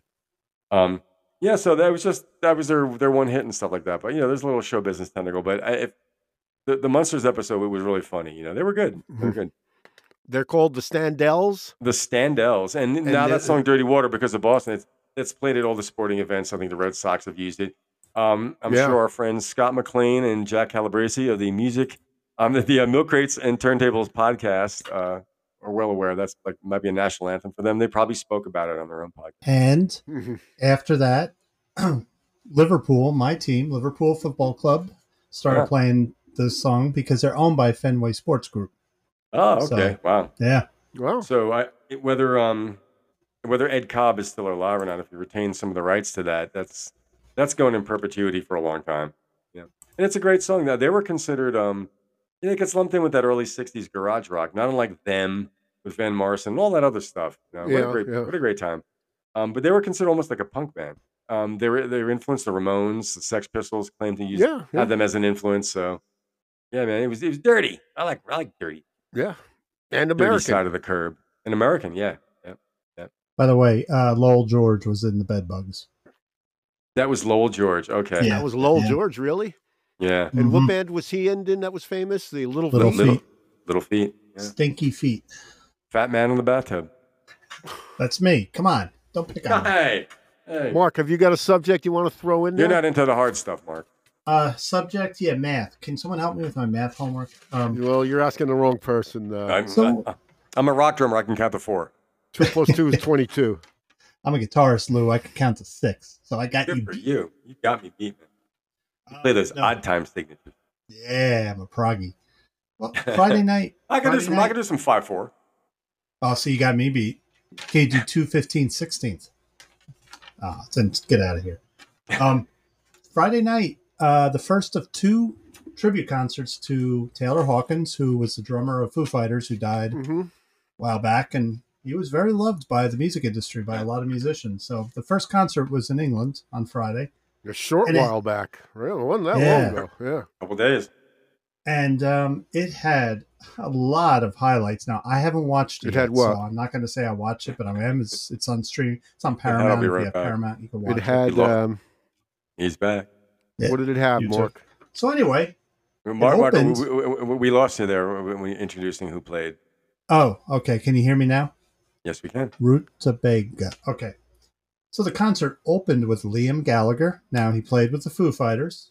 He did Rock and Roll Star and Live Forever. It's a great way to open a show. This is the one that got me. Nile Rodgers, Omar Hakim, with Josh Home, the singer from Oh God, now I'm I'm jo- Queens of the New Stone Age. He wait, came wait. out. Let, let me cut in. When you said, so it's that, that bird song, So You Want to Be a Rock and Roll Star? Just, is that the song? No. Josh Home? No, no, no. are you You, talking- said you said that uh, Liam Liam Gallagher. No, uh, Oasis, that song "Rock and Roll Star." Oh, you ever I'm hear not. that? Yeah, yeah, no, I'm, I He may did- have. I just didn't know that. That's. Uh, yeah. He did two Yeah. Oasis songs, you know, oh, okay. two good ones. That- At least he didn't do the like the hits, you know. Um, but this this got me. Josh Home from Queens of the New Stone Age, who was kind of Mm-hmm. like a stoner rock thing. He came out with Nile Rodgers and Omar Hakim, and they sang "Let's Dance." I got to see that. Huh. Then he left the stage. Another singer came on, and they did "Modern Love." That's just kind of cool. Like, I, I, Omar Hakim's a fantastic drummer. He's a Oh, great yeah. Um, drummer. Yeah. Yes, he is.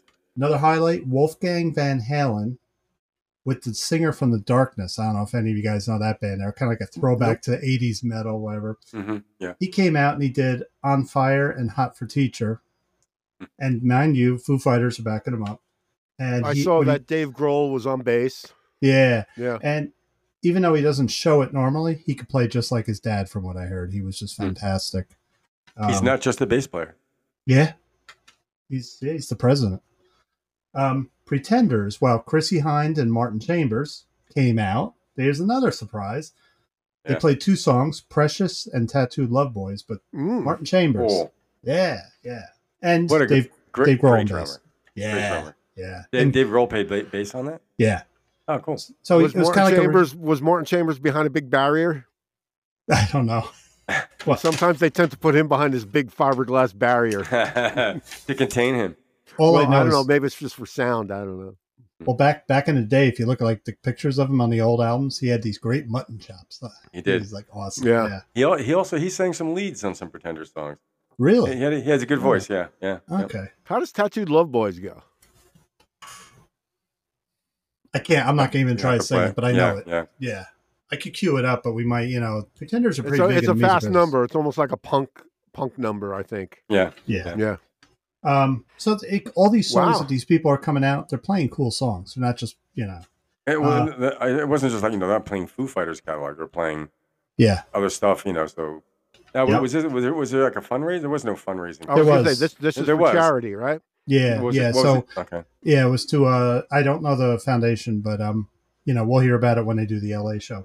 Another one. Uh, Brian Johnson and Lars Ulrich came out and they did Back in Black and Let There Be Rock. Eh, it's kinda Wow. cool.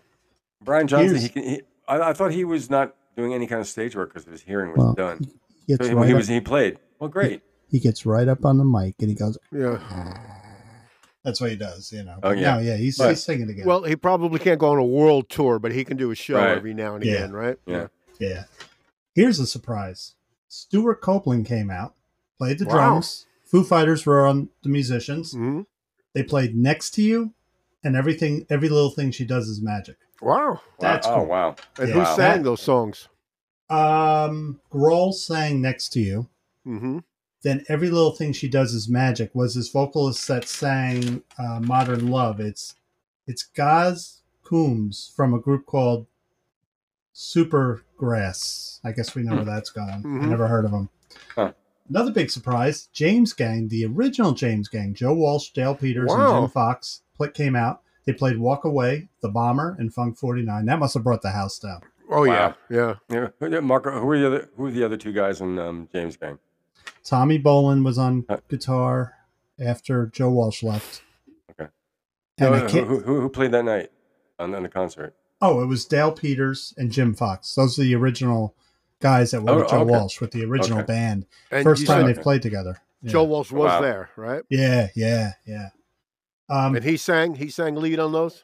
Yep, yep. So the, the Sure. I don't believe the Foo Fighters had anything to do with that. Getty and Alex came out. Getty Lee and Alex Lyson Wow. Yes. with Dave, fresh from the South Park concert. Yeah. Uh, with Dave Grohl on drums, they played the 2112 Overture and Working Man. Dave, Dave Grohl, Grohl- probably had a blast doing that, man. It's probably Oh, one of yeah. his lifelong dreams. Oh, Yep. hell yeah. Yeah. Then Dave Grohl handed the drums over to Omar Hakim and they played YYZ. But Grohl admitted he's not going to be I able to gotta play see YYZ. that. Yeah, I, yeah. I gotta say, no, he, he, he couldn't play YYZ. No, it's Grohl now, now. Yeah, Dave Grohl, he, he he's a great drummer. He's he's a, r- a straight ahead rock and roll drummer. yeah, you yeah. know, going in Nirvana, obviously, but Omar Hakim, I, I gotta see that. Yeah. Omar Hakim, when he was with Sting, he played stuff that I've never seen another drummer Yeah. do. He's just fantastic. I, I, mean, when I, I- I saw, saw I that- saw Sting. Go, go ahead, Lou. Yeah, I, s- I saw the Bring On the Night movie um, when Yeah. the movie came out, and there was the one part I'm like, my God, I mean, the guy he just did like eight arms and legs. One that was was Dr. Pepper. um, the song I Burn for You. And at the end, he gets, gets like, Yes. they're going, Yeah. do, do, That's do, right. do, do, do, do. yeah, yeah. Right. Way That's- back that's- when, that- when I saw Sting that- and Dar- yeah. and Omar Hakim was the drummer, Wow. and Daryl Jones was the bass player. These two guys, like, whoa! I mean, you, you right Yeah. away you notice like there's something special going on with these two guys. Yeah. Mhm. D- Mhm. Dell Jones has gone on to great things, obviously. Mm-hmm. yeah, and, uh, yeah. Yeah. Yeah. But uh, Omar Hakim, I mean, he he he became the session guy deluxe. Um, Yeah, Peter yeah. Gabriel, so Brothers in Arms, Dire Straits, he's on that record. Really? Uh, Yeah. Yeah, He's on, yeah. Peter, he worked with Peter Gabriel. Oh yeah, he- he's on. I, don't- well, actually, so did actually. Um, he's on so so Stuart Copeland on big, the song "Big Time, Big Time." That's Stuart Yeah. Copeland on drums. You're kidding. Really? And I That's didn't a know great that. song. And That's a great think that- song. I think that's Stuart on Red Rain too. I think. I wow, might be those are wrong. big. Those are big, big numbers. Yeah. Yeah. Yeah. I, I have such. I have a lot of respect for Stuart Copeland. You know. So- Yeah. Uh, Peter Gabriel too. he- I have a lot of respect. oh for yeah. him. I, oh sure. Yeah. Because I, 'cause I, I liked his solo stuff was great. Genesis. Okay. I mean, I liked it, but you know. Did I you think see when, when he went uh, on, when Peter Gabriel was nominated into the was um, inducted into the Rock and Roll Hall of Fame? And who's the dude from uh, that group? They're English. They're very boring. His Coldplay. Coldplay. What's that I guy's knew name? it. I knew it. uh, What's that Nice guy's call. name? Well, he was taking jabs at Phil Collins. So he was doing a little speech before they brought um, Peter Gabriel up, and he goes, "Well, when Peter Gabriel goes into the s- s- s- studio, Oh, you know, yeah. So obviously, you knew that was a jab right there at Phil Collins. That's okay. Chris Martin got his heart broken. is on my mind. Hey, Chris Martin got his heart broken by Gwyneth, so he got his. Yeah. Okay. That's what you get for dating an ice queen who you can't look at. He couldn't probably make Yeah. eye contact with her. Yeah. And you name love you, your but I children can't look after at you name your children after fruit. or record companies or computers. So moving on, the biggest like the the the guys that got the most time of the night was Brian May and Roger Taylor. They came out Oh. Wow, and with Foo Fighters, of course. what and, band were they in?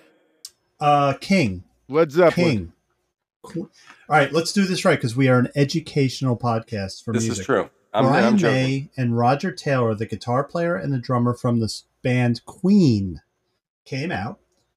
They played "We Will Rock You" with s- vocals by the Struts lead vocalist Luke Spiller. I don't know if Mm-hmm. you know who the Struts are. They're like one of the guardians of rock and roll. They're still, you know, like there's very few real Mhm. rock bands out there. Mm. Then Yeah. Taylor, Ta- Roger Taylor, the drummer from Queen, Queen, gave his drummer. drums over to his son Rufus, who is a Wow. member of the Darkness. And then they played "I'm in Love with My Car," and Roger just sang vocals, written Gotta say by the that. drummer Roger Taylor. Yeah. Right? Yep. Yeah, Right, great right. song. Then they did "Under Pressure," and Roger split the lead vocals with Justin Hawkins, the Darkness. Eh, you know, I'm not crazy about Justin Hawkins, but it's cool. But this is what I want to see. They did Somebody to Love with a good vocalist I never heard of. His name is Sam Ryder. He's like a TikTok phenomenon. Hmm. But Hmm. if they picked him to sing that, it's a very soulful song. It's, it had to have been good because that's a great song. So if he's a TikTok phenomenon, it means he has a one minute video. Yeah. he got a yeah. lot of hits, right? And then if Queen tour again, he might be the vocalist. Who knows? You know. Hmm. Um, you know who should have been in Queen? Um, Paul Rogers. well, he was. Yeah, I know. Yeah. George Ian- Michael. George Ian Michael would have been Gillan. good. George he would have Michael. been. He would have been. Yeah. Yeah. Did he Yeah. ha- did he have the range, the vocal range to do that? Yeah, because you know what? Paul Rogers didn't have Freddie's range, but they No, tailored no. the music to him, and Yeah. it sounded great. I have a Yeah, bunch of live recordings. I, I I was surprised when I saw some YouTube videos. I said, "Well, it really wasn't bad." I no, mean, uh, he- Paul Rogers is a great singer. he you is. know, he is. You like Bad Company, you don't like Bad Company, whatever. You know, I don't And know I- how Like a old the few guy cuts is, of but this. you know what? He's he's still got the pipes. Yeah, I'm gonna say 69. yeah. wow. Probably about that. Yeah, and um, Simon Kirk. stiff arm. and and when they played with him, Good drummer. they would do like free songs. They would do Paul Rogers stuff too. They were this is good, good, good time. Yeah. Wish he never quit, but but this is what gets me. The end of it was Brian May sat down, the guitar player from Queen sat down on the edge of the stage and played "Love of My Life." Do you know that song? It's a very No. quiet song. No. It's a beautiful, beautiful song. He played it on his acoustic, and he he didn't sing. He had the whole crowd sing. And uh, Wow. eh, check it out, "Love of My Life" from Queen. It's it's a fantastic song. I always like one of his songs. Uh, I don't know what record it's on. But it's called 39. Yeah. In the Yeah. year of thir- that was always a nice song. I always In liked the that. land that our grandfathers knew. Like a folk, little folk song Yeah. or something. Yeah. it's And- actually and uh, a, a good vocal too. Good- Yeah, good yep. vocal. The- I mean, they were all great singers. Roger Taylor's the guy singing those operatic my high God. Oh, don't harmonies. you hear them call? Oh, your many Mm. years. away. Yeah. Great. yeah, Yeah. yeah. It's a uh, science fiction song. And this is, Uh, yeah, and I'm not a Queen fan. So, you, you know, I mean, I like a couple of select tracks, but I always liked 39 by Queen. Yeah. And that was written by uh by him, Yep. the guitar Yep. player. So then the end of the show was, you know, Foo Fighters came out, and there's a lot of stories about the, drama, the drama, you know, the Mhm. dramatic moments of that set. They said that Dave Grohl had s- trouble singing the first song. He started to Yeah. cry. Yeah. But um, Paul McCartney and Chrissy Hine came out, joined the Foo Fighters with our, with Omar Hakim on drums again, and they played Oh Darling. Huh. Then Wow. uh, th- they did Helter Skelter, and Paul McCartney just sang that solo. So that's that's a and technically nobody knew Paul McCartney was going to be there, but they said if you were outside the stadium, you heard them sound checking Helter Skelter, so everybody knew. Wow, Uh, and then, you yep. could have just guessed that he would show up, you know.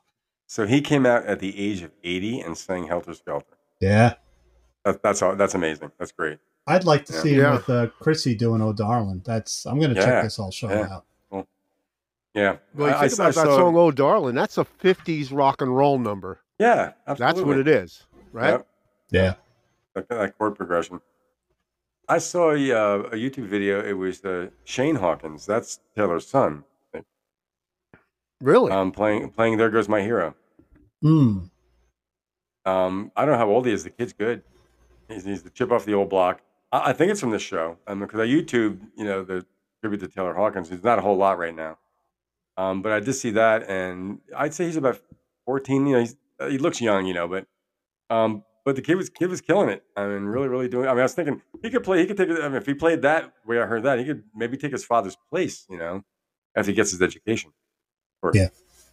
Well, I Um, remember hearing but- there was discussion about like you know uh, the, the the Beatle kids, right? Like uh, who's the uh, Sean Lennon Yeah, and Paul's kid James. and, uh, yeah, and Julian. And, Not- uh, No, And- the, and the- Danny. Ringo has a drummer son, right? Yeah, I mean, he, you know, he's already famous. R- Ringo's It- Ringo's kid did it did it better than all the other kids. I mean, Right, He's he's a famous in his drummer, own he's right. doing Yeah, the yeah, oh, he's playing with the Who, you know. yeah. great Uh, drummer. Da- uh, Danny Harrison does does music. Danny Uh, Harrison was the other guy. So there was some talk about Danny Harrison, Sean Lennon, and you know s- the- James McCartney getting a little group together. But uh, Or- or- or What about Julian? Well, he's he was too old, I think. You know, he was. uh You Mm. know, these were Oh. like the younger kids. You know, Danny Harrison and is Sean this Lennon are going- is- probably about the same age, Yeah, Uh, you know, Sean Lennon was seventy. Yeah, I guess so. You're right. Yeah, and James Sean's like- McCartney, yeah, yeah, yeah.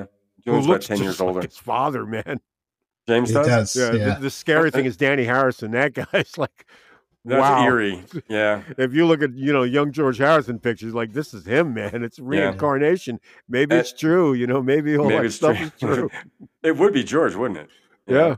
Um, it's funny because at the concert for George, when Paul comes out at the end, does the ukulele stuff, and the ending there, it was just absolutely beautiful. You know, when he comes out, he's uh, uh, you can tell he's choked Yeah. up because you know when Paul goes, "This is for our beautiful friend," he starts playing something or whatever, and but Paul mentions he goes, looking at Danny, he goes, "It's like looking at young George from the early days." You know, He like young, said, young he Beatle says, it George looks like we all got old. And, we all uh, got old. Yeah, yeah. Um, w- w- uh, what a, what a great that, that's a whole other. I've been watching some of those old videos too from the concert. with Yeah. George, and, uh, The tribute But- to George. yeah, amazing, Maybe amazing. We could talk about that one day, right? We did more Yeah. cowbell, right? We got a lot of uh we got to do a But- bubblegum show. yeah, I I mean, that's funny. We talked about concert movies earlier on in our our tenure on, on our AM, Oh, we've on gotta our AM revisit radio days. that. We Yeah. really should. Uh, Mm. You know, we've been, we've been talking about that, and we were ever short on material, you know. But um, you know, that's a movie that you could talk about that whole concert by itself because it's not just rock and roll, but there's the whole Yeah. beginning with Rabbi Shanker's daughter, and Yeah. the Indian Oh. segment, well, Lou, Monty I, Python.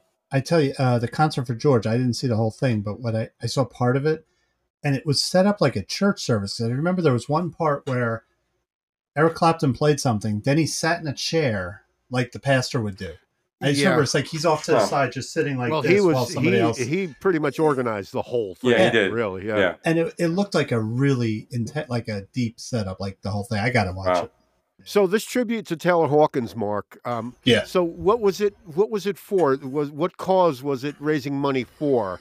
It's a We're not it's sure a yet. it's a cancer, something about cancer. I I don't know. I'll get the specifics next week. Uh, but if you were watching on YouTube, you could donate, and they raised a, a lot of money. What amazed me though was um, how many people from rock and roll came out for this. It's not that yeah. Yeah. and, and we all know Taylor was a great drummer. It's not that they were just in awe of Taylor. It's just that he respected the his roots, like the, the musicians. He respected everybody. Mhm. That band in general, Foo Fighters, love them or hate them. A lot of people hate them. They are very respectful of the pioneers of rock and Oh roll. yeah. and, yeah. Especially I- Taylor Hawkins. and you know, if you look at every musical genre has an ambassador. R and B, there's an ambassador. What I mean is like Mhm. you could have a rock and roll award show. There'll be that same R and B person, that same country Yeah, yeah. person. Dave Grohl is like become the ambassador for rock and roll. You'll see him at the Mm-hmm. Well, AMC Lou had said a Awards. while back that he's the ambassador of. uh, Yeah, he's the new Yeah. ambassador of rock and roll. Yeah. and he's my age. Go figure. Yeah. you know, Yeah, but, uh, I, I you saw. know- So where did Um, this concert take what- place in the UK? yeah. Lou was just going to say something. He was in Nashville a couple years ago. Dave Grohl. Really? So I think just hanging out, or and um, a guy I work with had his daughter downtown, and he's walking down the street, and Dave Grohl's right there. Looks at his daughter and goes, "Hey, how you doing?" You know. Apparently, he's just a super nice guy. Just a real, Mhm. real positive guy. I I heard actually I heard, yesterday. I heard an NPR interview with him talking about the, the Nirvana days. I heard that. Did you? And I know it's Yeah. funny though. At one point, you know, they, they said, you know, they, they got successful. Everyone loved them, but apparently they said they had a record company meeting early on, and someone, well, the record head or whoever it was, said to Kurt Cobain, "What do you want?" And he said, "I want to be, I want to be the biggest band in the world." Which you think he wouldn't say something like that because you know, it was Yeah. like, his success was rough for him because he had a lot of lot of problems, you know.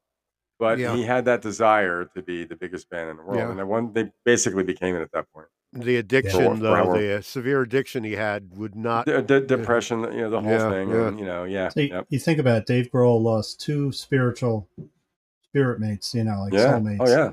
Two Yeah. drugs. Yeah, yeah. And Yeah. uh, the fact that he's staying positive. You know.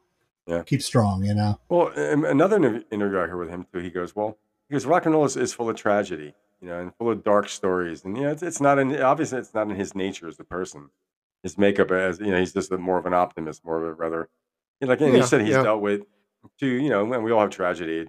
No one, no one escapes it. Right. Um, yeah. But the, w- the way he handled it. But um, another clip I saw, and it's funny because a couple years ago, and he's in his early 50s, early to mid 50s. There's a show. He goes, "It's my voice." He goes, "You know, he's it, there was wear and tear on it." So I don't know the song, but he got into the first verse and he couldn't do the second. He motioned to Taylor Hawkins, and Taylor Hawkins picked up the second verse and sang it great. I mean, he got a good voice. Yeah, he did. He did. Um, yeah, so he, did. yeah. He could. He could have. I don't know if he ever. He sang some leads, I think, didn't he? Uh, I, I their- think he. I think their a couple. concert at Wembley, which is out on DVD, for the encore, they played rock and roll. Jimmy Page came out and played guitar with them. Dave got on Taylor's drum kit, and Taylor sang the lead on Rock and Roll, and he did There a you great go. job. Yeah, I bet. I bet. But yeah, Yeah. like the, the- you said about the humbleness. Like I, I one time I saw them on Dave Letterman's show years ago. I may have even seen it on YouTube when uh, w- you know. So them on uh, the Foo Fighters on Dave Letterman, and it might have really just been Taylor and uh, Dave that were there. I'm not sure if the whole band was there. Huh. Well, anyway, after it's over, Dave comes over. You know, Dave Letterman comes over, and and he, li- as you said, Taylor Hawkins was in awe of being there with you know with Dave Letterman on the show. So yeah, Yeah. this guy had respect. Like, uh, weren't you t- weren't Lou? Weren't you telling me a story about like uh, Taylor Hawkins was playing somewhere and you know, like Hal Blaine was here, it said on the wall or something, Yeah, he's like, shit. right? And, like, he- but he was wanna in go home. awe of of Hal Blaine. Uh, uh, Of what what what became the the, the respect Yeah. for history. I mean, and, And, and that's- by the way, that's what- Hal Blaine masters were lost in the UMG fire. Oh, you st- I stop. I don't want to hear. Hal Blaine, Hal Blaine is on the list of Come on, man. masters that were lost. So can you you you'll never Yeah. know now. Oh man, They're He called- could have well, they're had his own. carpenters. He could have had his own band. It could have been unreleased material from Hal Blaine's Yeah. band or something. You don't know. All Al- right, alternate sorry, takes of, um, sorry, to of- br- al- sorry about that, guys. Well, I mean, it, was a, Sorry. it- it was a somber moment. We were kind of I, moving. up, I know. though, I you know. Well, you know Yeah. what? Well, yeah. Okay. Taylor Hawkins. You know he's he's Yeah. gone too. So uh, But hi- his But, um, respect for tradition and Dave Grohl. That's what we do here. right. Yeah. Yeah, he That's was what, in you know, awe part of of, eh, what we're- of all the people that came before him, like you guys said before. So you know, you know, if he heard like Elvis's drummer DJ Fontana, Jerry Allison, he knew. You Right. know, he, he, I mean, he was fifty, and that's he died. You know, that's fifty's young. So Yeah. even given his age and the year he was born, you know, he he dug back to the beginning. Speaking of which, if I just may interject, Louis, I think I mentioned this. No, I did mention it last week. Louis and I heard Little, Little Richard's "Lucille." Yeah, you did mention that. Oh yeah. my! I did. I'll, I'll say it again. Heavy. It- It's heavy. that kind of. It's heavy. And I- so like you go back and listen to that, and that's spawned what Taylor Hawkins and everything else. Well, did. I Yeah. remember like in like say 1968, you know, Little Richard. This is like you know, y- ten years after the fact of Little Richard, you know, with these Lucille and stuff, and he'd be on television and he'd have his beehive bubble, you know, with the little mustache and a lipstick, you know, and, he's like- and he's singing Lucille and he's pounding it out, man. You know, by the- Wailing. yeah, Yeah, yeah, he has a great quote about the evolution of rock and roll, like in the beginning, because he was there at the beginning. It was, yeah, Um, if R and B had a baby, that baby was called rock and roll. yeah, That's that's that, that yeah. spawned that part. Cool, yeah. Um, another thing, did any of you guys see that HBO series that the Foo Fighters had, Sonic Highways? That was a great show. Each episode, they would be in a different city. Hmm. I think I saw some they of would it. Yeah, soak it yeah, up and the atmosphere. That was just and again, it's that respect for they're yeah. a hard rock band and they could be all snobby, Yeah. but they're going down to New Orleans, they're going to s- Right. Missouri, and they're soaking up that local flavor. They, And- yeah. And then they, would- Yeah. they they go to a studio there. yeah, and they record a song. But the Yep. point is, it's like just a respect for um, uh, music in general. You know, they weren't Yeah, coming, you know, they, they weren't thinking they were above it. and then he ended up with the uh, he ended up with the Neve board from Sunset Sound, yeah, right? yeah, And, and it's funny how he he started out doing the Foo Fighters because his first single was that low budget, low fidelity song he recorded all by himself. Hmm. Yeah. I, I- it's like Mr. Big Head or something. When I talk about it, carries on. It's a pop song. Now, there's no there's no guitar solo in it, but it's it's a it's a cool little tune. You know. and I And that think he was- played he played most of the vo- uh, mu- uh, instruments on that. first Yeah, album. and, and I think that Yeah. first record, if, it, if that's if it's actually a proper album, I'm not sure. It But he is. did that, and and that was a hit all over the place. There was a little power. It was a little power pop single. Mhm. And You Mhm. know, it's funny because at at that time, per you know, Edenville was playing around. Someone came into Bottle King and goes, "Lou, are you on the radio?" I'm like, he's like, "No," because I I heard this song and he hummed that. out. I said, "No, that's flattering, but no, not quite, not quite." But then you know, look what he progressed to, and you know, Taylor Hawkins had a background as well. He was Alanis Morissette's drummer. Yep. And in fact, she knew he was going to take the gig. I read where she goes, "You're leaving, right?" when Yeah. Dave Grohl came a courting, you know, he's like, "Yeah," and she's like, "Yeah, go for it, man." He um, was he Canadian? Was he a Canadian? I think so. And Mm. uh, the thing is, it's like he took he, he made the choice of going with Foo Fighters, who there was no assurance that that was going to work, Huh. and he left. You know, he left Alanis, who was that was a big gig, playing arenas and everything. Yeah, Yeah, yeah, yeah. I guess people too, when they heard you know Dave Grohl's got a new band out, they wouldn't expect him to become a frontman. yeah, yeah. So, And which no, no shows- one thought of that. Yeah. Yeah. that's funny. You know, him being in Nirvana all those years, you know, in a sense, you know, like you know, if you hear him, he's singing all the, the backup harmonies. Yeah. with, with Kurt. But the fact that you know he he'd go back to his hotel room and, and probably write he had a shit ton of songs, whatever. I don't know if his previous bands before that, whether he had he was a, a s- you know, lead vocalist or guitar player, or you know doing drums and both.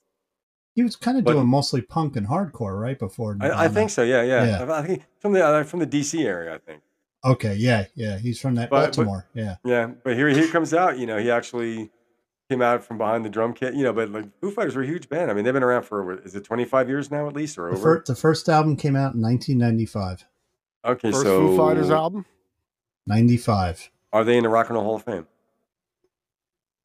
I You know didn't- what? didn't- I would think that with politics, Dave Grohl would be in there. I, I would I- think I so. think, yeah, I would yeah. think so. You can't We- deny him. You know, Nirvana's in there, right? They're in there. So Yeah, oh, Uh, absolutely. has it been 25 years for Cheryl Crow? Because there was a documentary about her. It was called Cheryl. And what they do is there's a documentary, and then you'll end up nominated for. lo- It worked for the Go Go's. It worked for Tina Yeah. Turner. You know, it's just what you do. no. I don't know. The I don't know. Go-Go's- I- I- the Go-Go's I think, got I think in- that's up for debate. Well, the Go Go's got in because Gina Shock called up uh, Milk Crates and Turntables. She called up well Jack Calabrese. Yeah, he Oh, went, fuck he went to himself. bat for Gina. Yep. but Cheryl Crow, I don't know if she's been around 25 years. Isn't that the criteria? Is the Probably 25 With- years. with, with the, the Tuesday Night Music Club. I, I think so. yeah. yeah. I don't. I don't know. I don't know. I'm telling you, there's a documentary about her. She'll Carly- be nominated Carly for the Rock and Simonson. Roll Hall of Fame. Carly Simon. yeah. Is, is that how it works? If someone does a documentary about you, you're in. Well, yeah. If if your father is, you know, Simon and Schuster, the Simon from Simon and Schuster, yeah. Well, maybe you have a little, uh, little in there, right? Yeah. Yeah. Okay, so Tuesday Night Music Club Back- was our first Backroom album, deal. hmm and it came out in '93. Yeah, but yeah, I mean, she's not bad. Like her, is she? Some original artist? Nah. Yeah, I'm. I'm. I'm kind of ambivalent toward her. Yeah, Yeah. yeah. She's no Chrissy Hine. There- You know. She had that song "If It Makes You Happy." Remember that Makes one? you happy. It- Oh, she- she that had was a quite a few. great song. Yeah. Yeah. Yeah, and Um, also th- does- does I she want write- to soak up the sun. She didn't write that though. That was written by a friend of hers, and then she came in and filled in the rest. Right. Yeah. Well, there was some contention about the the Tuesday night music club because what it was, that's exactly what it was. It was a bunch Yep. of singer songwriters in L.A. yeah. David Bayerwald from David and David was one Yep. of these other guys that the contention was they think they should have gotten more credit or if, or any if I don't know if they did or not about basically working those songs out. You're Like, these- absolutely these things are- right. Yeah. It- I, it- you know, I think if you if you come in with a tune, you know it's up for debate. Someone says if you know I have a whole song and Mark throws in one word, he's a co-writer. but But I, I, I, yeah, that's called the off. There's a certain that's called like the Nashville well, I rule saw or I something saw like that. some of that Yeah, doc. yeah. I saw a lot of a big big chunk of that documentary, and she went on Dave Letterman after uh, that first first single of hers came out, and she, you know he asked her about Tuesday Night Music Club, and she pretty much took credit on her own for it. Hmm. And the other the other people in the club were pissed. They Apparently. were, they Yeah. were. Also, because there were no slouches as songwriters either. Yeah. You Yep. know, e- everyone, everyone there had some background. They weren't super successful. You know, they weren't. No one, nobody's. I think David Barrell was the most probably the most well known of that group. Yeah. Um, do you remember? Do you remember? Do you remember David and David, late No. eighties? Remember There's a song Davy and called Welcome- Goliath, but I don't remember those two. Hello, Davey. um, they had a song called "Welcome to the Boomtown." Welcome to the Boomtown. Late eighties. It was a good, good song. Yep. I actually I had one of his solo records. It was it wasn't it wasn't bad. Well, yeah, Cheryl. I mean, I don't want to bring her down because you know Yeah, Uh, she's bring her down. successful. She's a millionaire. Mark, Oh, No, Mark, but i- what- i- if, if, it, if it makes you happy, Mark, do it.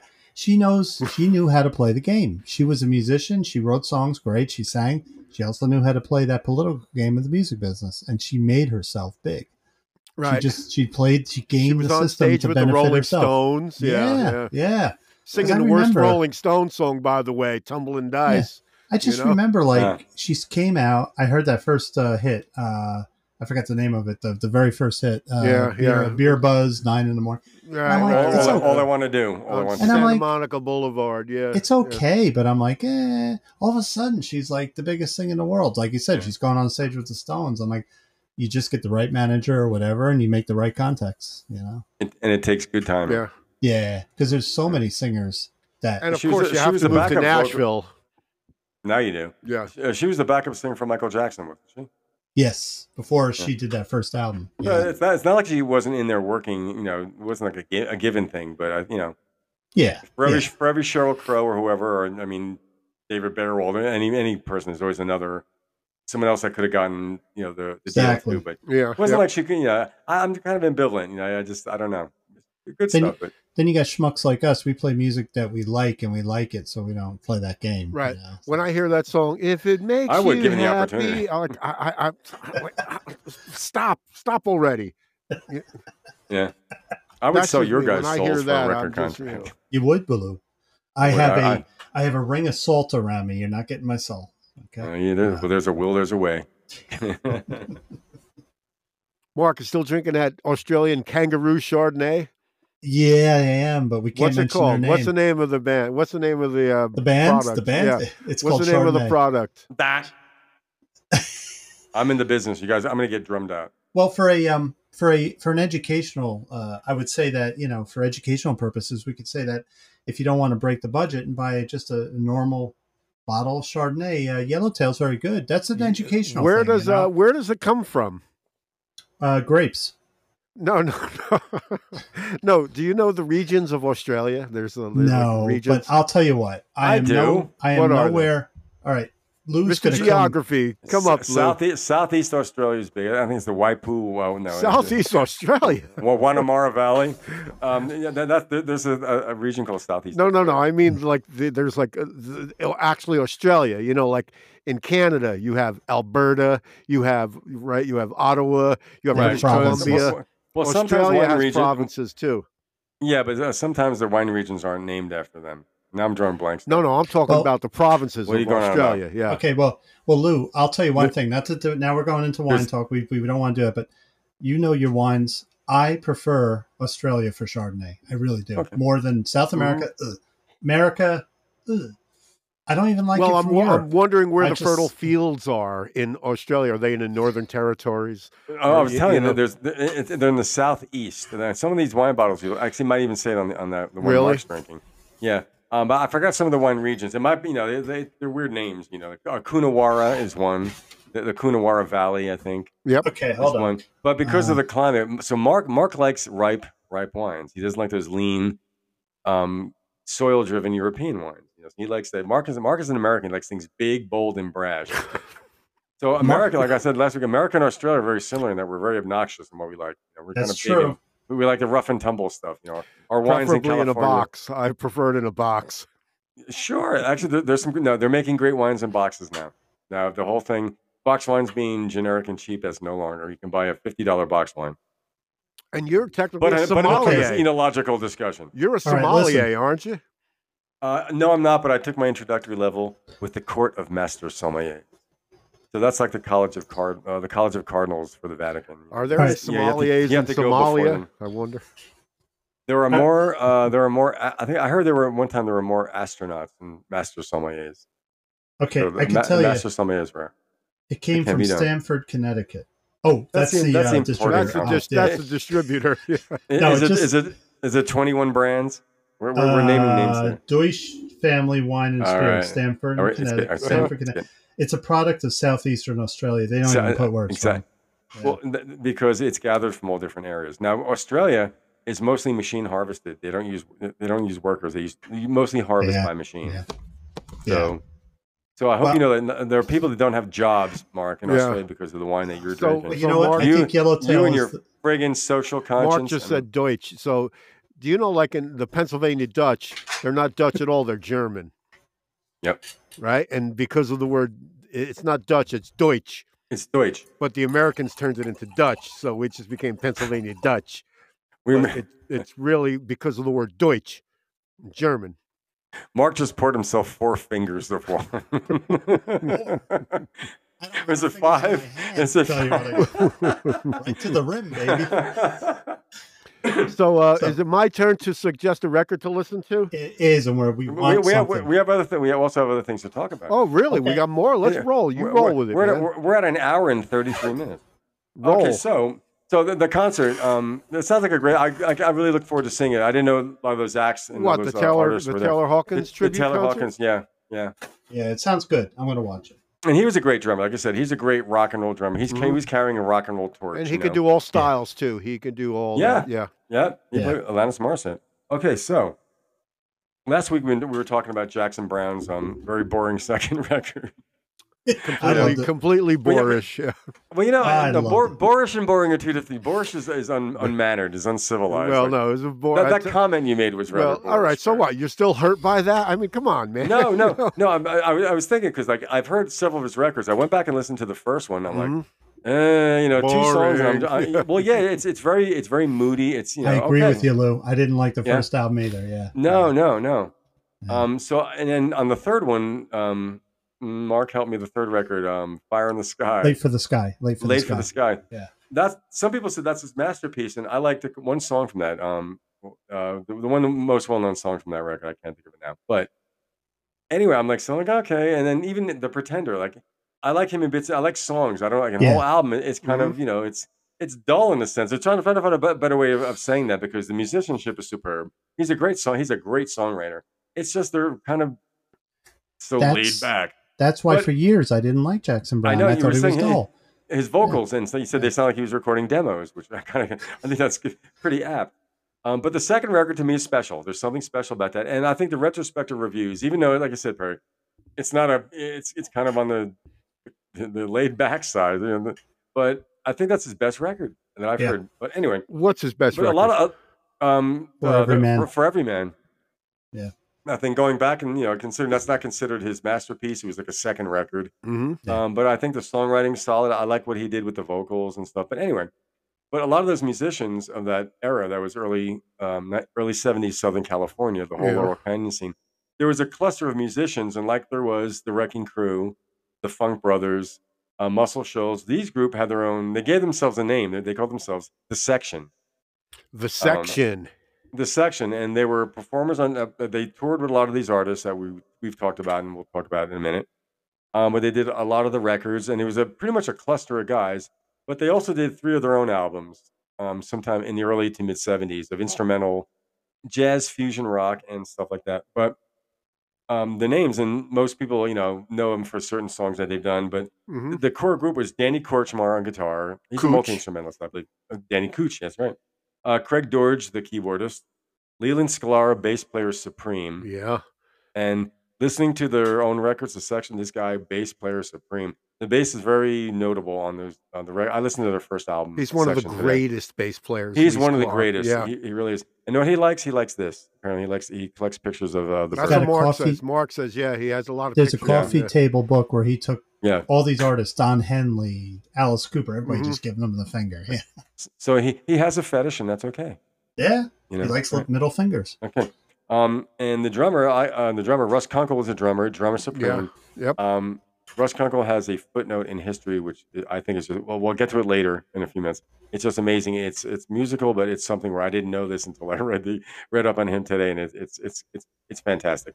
Okay, um, and sort of satellite players that were in there, but not as much, but of their own note was uh, Waddy Wachtel, the guitar player, Yeah. musical director. Um, he's played on so many things. Um, it's amazing. I looked at his discography all over the place until the current day. And David Lindley, the multi instrumentalist, no, Yep. we played on the For Every Man's Jackson Brown, another guy, a wizard with the stringed instruments, and he played the fiddle on that song "Ready or Not," I, I believe, on the on the For Every Man. That's him on fiddle. as well. Oh, okay. Um, so um, some albums they were on. Oh, they did. Their, their three albums were called The Section. Uh, they did an instrumental version of Dock of the Bay, which is really cool. Um, Forward Motion and Fork It Over. That was their three records. When But did they make these records? early to mid 70s I Mhm. think by the eighties they were kind of went their separate ways. Um, but and s- as session musicians, they're the the backing band on um, uh, Tapestry by Carol King. Right. Classic Yeah. album. Yep. Uh, I Feel the Earth Move, Jazz Man. I think that was on the latter album. Cooch but, is uh, on def- guitar on that one. Yep. Absolutely, they're on the Sweet Baby James record by James Taylor. Yeah. Yep. Um, you know, Byron Rain, I believe that's Russ Kunkel, I believe. Um, as session players, there are the albums of Linda Ronstadt, Mad Love, uh, Yeah. Crosby and Nash, Jackson, Br- the Jackson Brown records. Yeah. In, in one way, they're all over that. Warren, Um, Zevon, Warren Zevon, maybe right. Warren Yep. Zevon, absolutely. They're on the JT record, Mudslide Slim and the Blue Horizon. Uh, Linda Ronstadt's, excuse me, Mad Love is what they're on. Yep. Uh, Jackson Brown running on empty. That's Russ Kunkel's drum kit on the cover of it. We mentioned That's a with great those song. really. If you ever see the cover, there's got the he plays it. Uh, they're I never called saw the cover. Nor- the Yeah. drum the drums on the highway with the sky in the background. Yeah, yeah. Yeah. But there's these there's these elongated tom toms, and there there were, it was a company called North. Those drums were designed to project out. I don't know what Mhm. songs he played that on. a very good, weird thing. I don't know if they're still making, but there'd be like a collector's item now. It looked like a, a long conga with an open end. It kind of sloped down Yeah. like a banana. Yeah. Um, North drums, you know.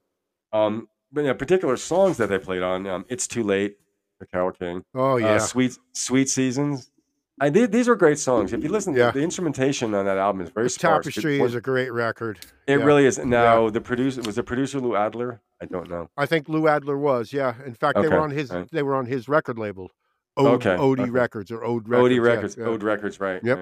yeah. Um, but uh, when you hear those songs, like I, I feel the Earth move. I heard it last week, and I mean, what a, gr- a great song. The piano's great. I mean, it's so cool. It- It's a rhythm section, really. That Yeah. whole album. And, you know, the, gu- uh, the guitar. I guess that's Danny Korchmar playing the guitar on that on that particular song. Yeah. Um, but um, that's them. And you've got a friend, uh, James Taylor. How sweet it is. Mm. That's them. Doctor My Eyes by Jackson Brown. That's that's.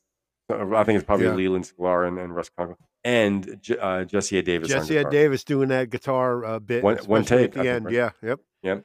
Um, Rock Me on the Water. Um, that's the second single from Jackson Brown. yeah. How does I, I've heard so much about? How does that song go? Can I, you I give know me a the little chorus. bit of Rock it? me on the water. Yeah, that- Mhm. that's all I got. Yeah. Yeah. Um, uh, Poor, Poor, Pitiful Me by Linda Yep, Ronstadt. That's them on yep. drums. Um, Written by and, uh, uh, poor, poor. That, that's uh, Warren Warren Zevon. Zevon. Warren Zevon. Yeah. And um, they're also the uh, the rhythm section and other musicians on Crosby, Stills, Nash's "Just a Song Before I Go," which is, it's a beautiful song. You know, uh, that might be seventy nine too. Wow. Um, no, well, hold on. Just the song Song bef- before yeah. I go. That's a Graham Nash song, I think, right? About a. Uh, who- He sang lead on it, but I think that No, was. I think he Crosby, wrote Stills, it. and I Nash. think Graham Nash wrote it. Oh yeah, Yeah. No, but it, it wasn't on. A, it wasn't a solo album, but that right. was on a So, Crosby, so in yeah. other words, those Lee Sklar and those guys are playing on that record as well. yeah, on that song, at least on that song. Yeah. Who's doing that wild, that really smooth sounding guitar? That's a great guitar. Yeah, That- that- no, that's got to be Steven Stills, yeah, that's what I'm thinking. Yeah. I would think. It's such a nice sounding guitar. Oh yeah, you know, I, I saw. I was watching some uh, rock docs on Tubi last night. So Ooh, it, it, it- on, on the channel Tubi, it was all Yeah. based upon Southern. I, I watched the making of the Eagles' Desperado record. oh, wow, I'd love to see that. Um, ch- I, I listened to the album today. Um, highly underrated. Yes, I, I mean, I was like, wow. If you didn't know, you know, you're supposed to hate the Eagles. So if you don't think you, you know, if you don't think you're supposed to hate the Eagles, you might like this record. But it's it's it's, considered a landmark of country one of their rock. best, and it bombed. Is that their It, second it album? bombed. Yeah, it's the second album. It's got Desperado on it. It's That's got still Tequila Glenn Sunrise. Johns, right? Oh yeah, yeah, yeah. And Before- apparently that was a before record. he had issue with them, or before they had Well, issue yeah, with well, him. apparently th- th- that's the record that they actually liked. I, I read where when they heard the final, he played them the final playback. They lifted him off their, they carried him out of the studio on their shoulders. They loved that. There was something they loved with Glenn Johns, which which I think Glenn Fry should have mentioned that when he was dishing on him on Yeah. the Eagles, the history of the Eagles doc, you know. yeah, Um, yeah, but uh, and, and- but all I noticed when that record, Henley's prominent. So after the first record, Henley sang "Witchy Woman," and I heard David Geffen said, you know, you've got to get him. Now that was a Bernie next Ledden record- song, right? Uh, it was Bernie Ledden wrote the music, Henley wrote the lyrics. Right. Um, Yeah. Right. But Bernie Ledden's got some good stuff on the second record. And he is, it's funny because, you know, they get knocked for, uh, you know, apparently ripping off, you know, the burritos. That it, uh, Bernie Ledden was the What do guy you that mean? did What, it. what are you talking about? Ripping off The- the I- I burritos? was- I always hear this contention that the Eagles, you know, they, they stared at Graham Parsons and absorbed everything he did and regurgitated it and made more I'm money. I'm and- guilty of that. I brought it up. Yeah, yeah. Okay. But I mean, but I'm not saying it, but there's also borrowing, you know, I mean, Yeah. I've, I've heard drummers maybe play something I might do I thought was mine, but, you know, it's, you, what can- you can't patent that. Mm, no, that's, a, that's a touchy area. I mean, come on. I Yeah, mean, well, it- it- the it's funny, Flying well, they Burrito also did- Uh, Brothers did standard country songs too, right? and- they and did you know- George yeah, Jones and- songs and Yeah, and, and so did and Mark mentioned too. So did Poco, yeah. and I, I hear more of a Poco influence in the Eagles than I do from the Flying Burrito Brothers. You, weren't you, you know, weren't you guys Lou- talking to you last week? Excuse me about Yeah. uh, Poco, like the Eagles sort of taking lifting things from Poco. Like Well, Poco Yeah. may have done. I'll uh, tell you, yeah. this week I've really started listening on Spot Spotify to Mm-hmm. uh, Poco,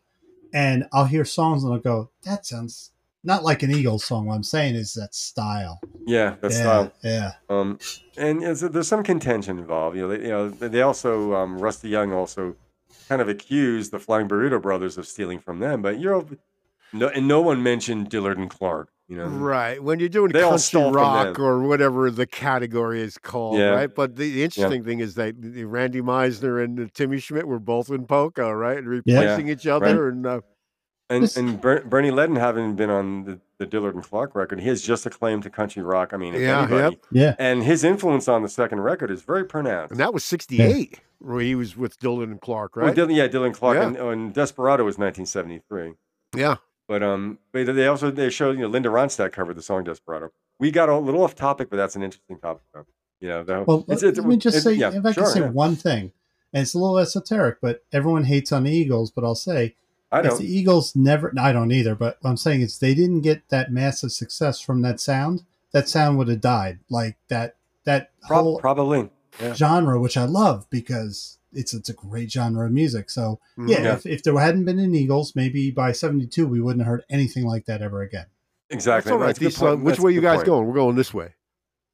But Right. also now, Pure Prairie League, where where they've picked up the mantle. Pure Prairie League were on the same level as Pogo, and Hmm. what I noticed was, you know, they always said about the Eagles, they had song power. Those songs that they wrote, Henley and Frey, once they, you know, and then the, what the are some big Desperado Pure record, Prairie League songs? uh, Amy, Amy, what? Oh you yeah, I gonna mean do? that was like every bar band played Yeah, that so song. yeah, But that, that's also not unlike something Poco could have done. But Poco Yeah. didn't have. I, don't- it had great material. They were great. Poco were a great concert draw because they were great in concert. That music lent itself to that communal atmosphere. But they didn't have a witchy woman. They didn't have a, a, a take it easy, a Mm-hmm. they peaceful might easy not have had feeling. the songwriting. Yeah, yeah, Yeah, and- and it's what it's what Irving A- Azoff said when Henley and Fry kind of took over the Eagles. They had song power. I mean, you, the second record they wrote, they co-wrote eight of the eleven songs on. So, so Desperado. you're saying that Rusty Young sort of felt at times that the like the harmonies Yeah. were uh, that that's a silly argument. When yeah, come on, when you Yeah, have Sounds three like, um, Mm-hmm. people in a band who can sing, I, they're going to Yeah. harmonize, right? Rusty Yeah, and- Rusty Young needs therapy, I think. Uh, Well, you know, it's funny because both uh, Rusty Young and Paul Cotton, um, Paul Cotton uh, replaced um, Richie Fury. He's an interesting guy because he was in all these bands, but yeah, it's like uh, he mu- he was a very frustrated and envious guy because he was the originator of Buffalo Springfield, Yeah, and then he saw you know Steven Stills has the hit, and then he goes on. So he saw Randy Mi- um, Randy Meisner go on to the Eagles and become successful. He was never big in his own right. Even with, wasn't he uh, Fury- Manassas? uh, Richie Fury was he in Manassas? No, that, that was Chris I don't Hillman know. and Steven Stills. Uh, that was Hillman and Stills.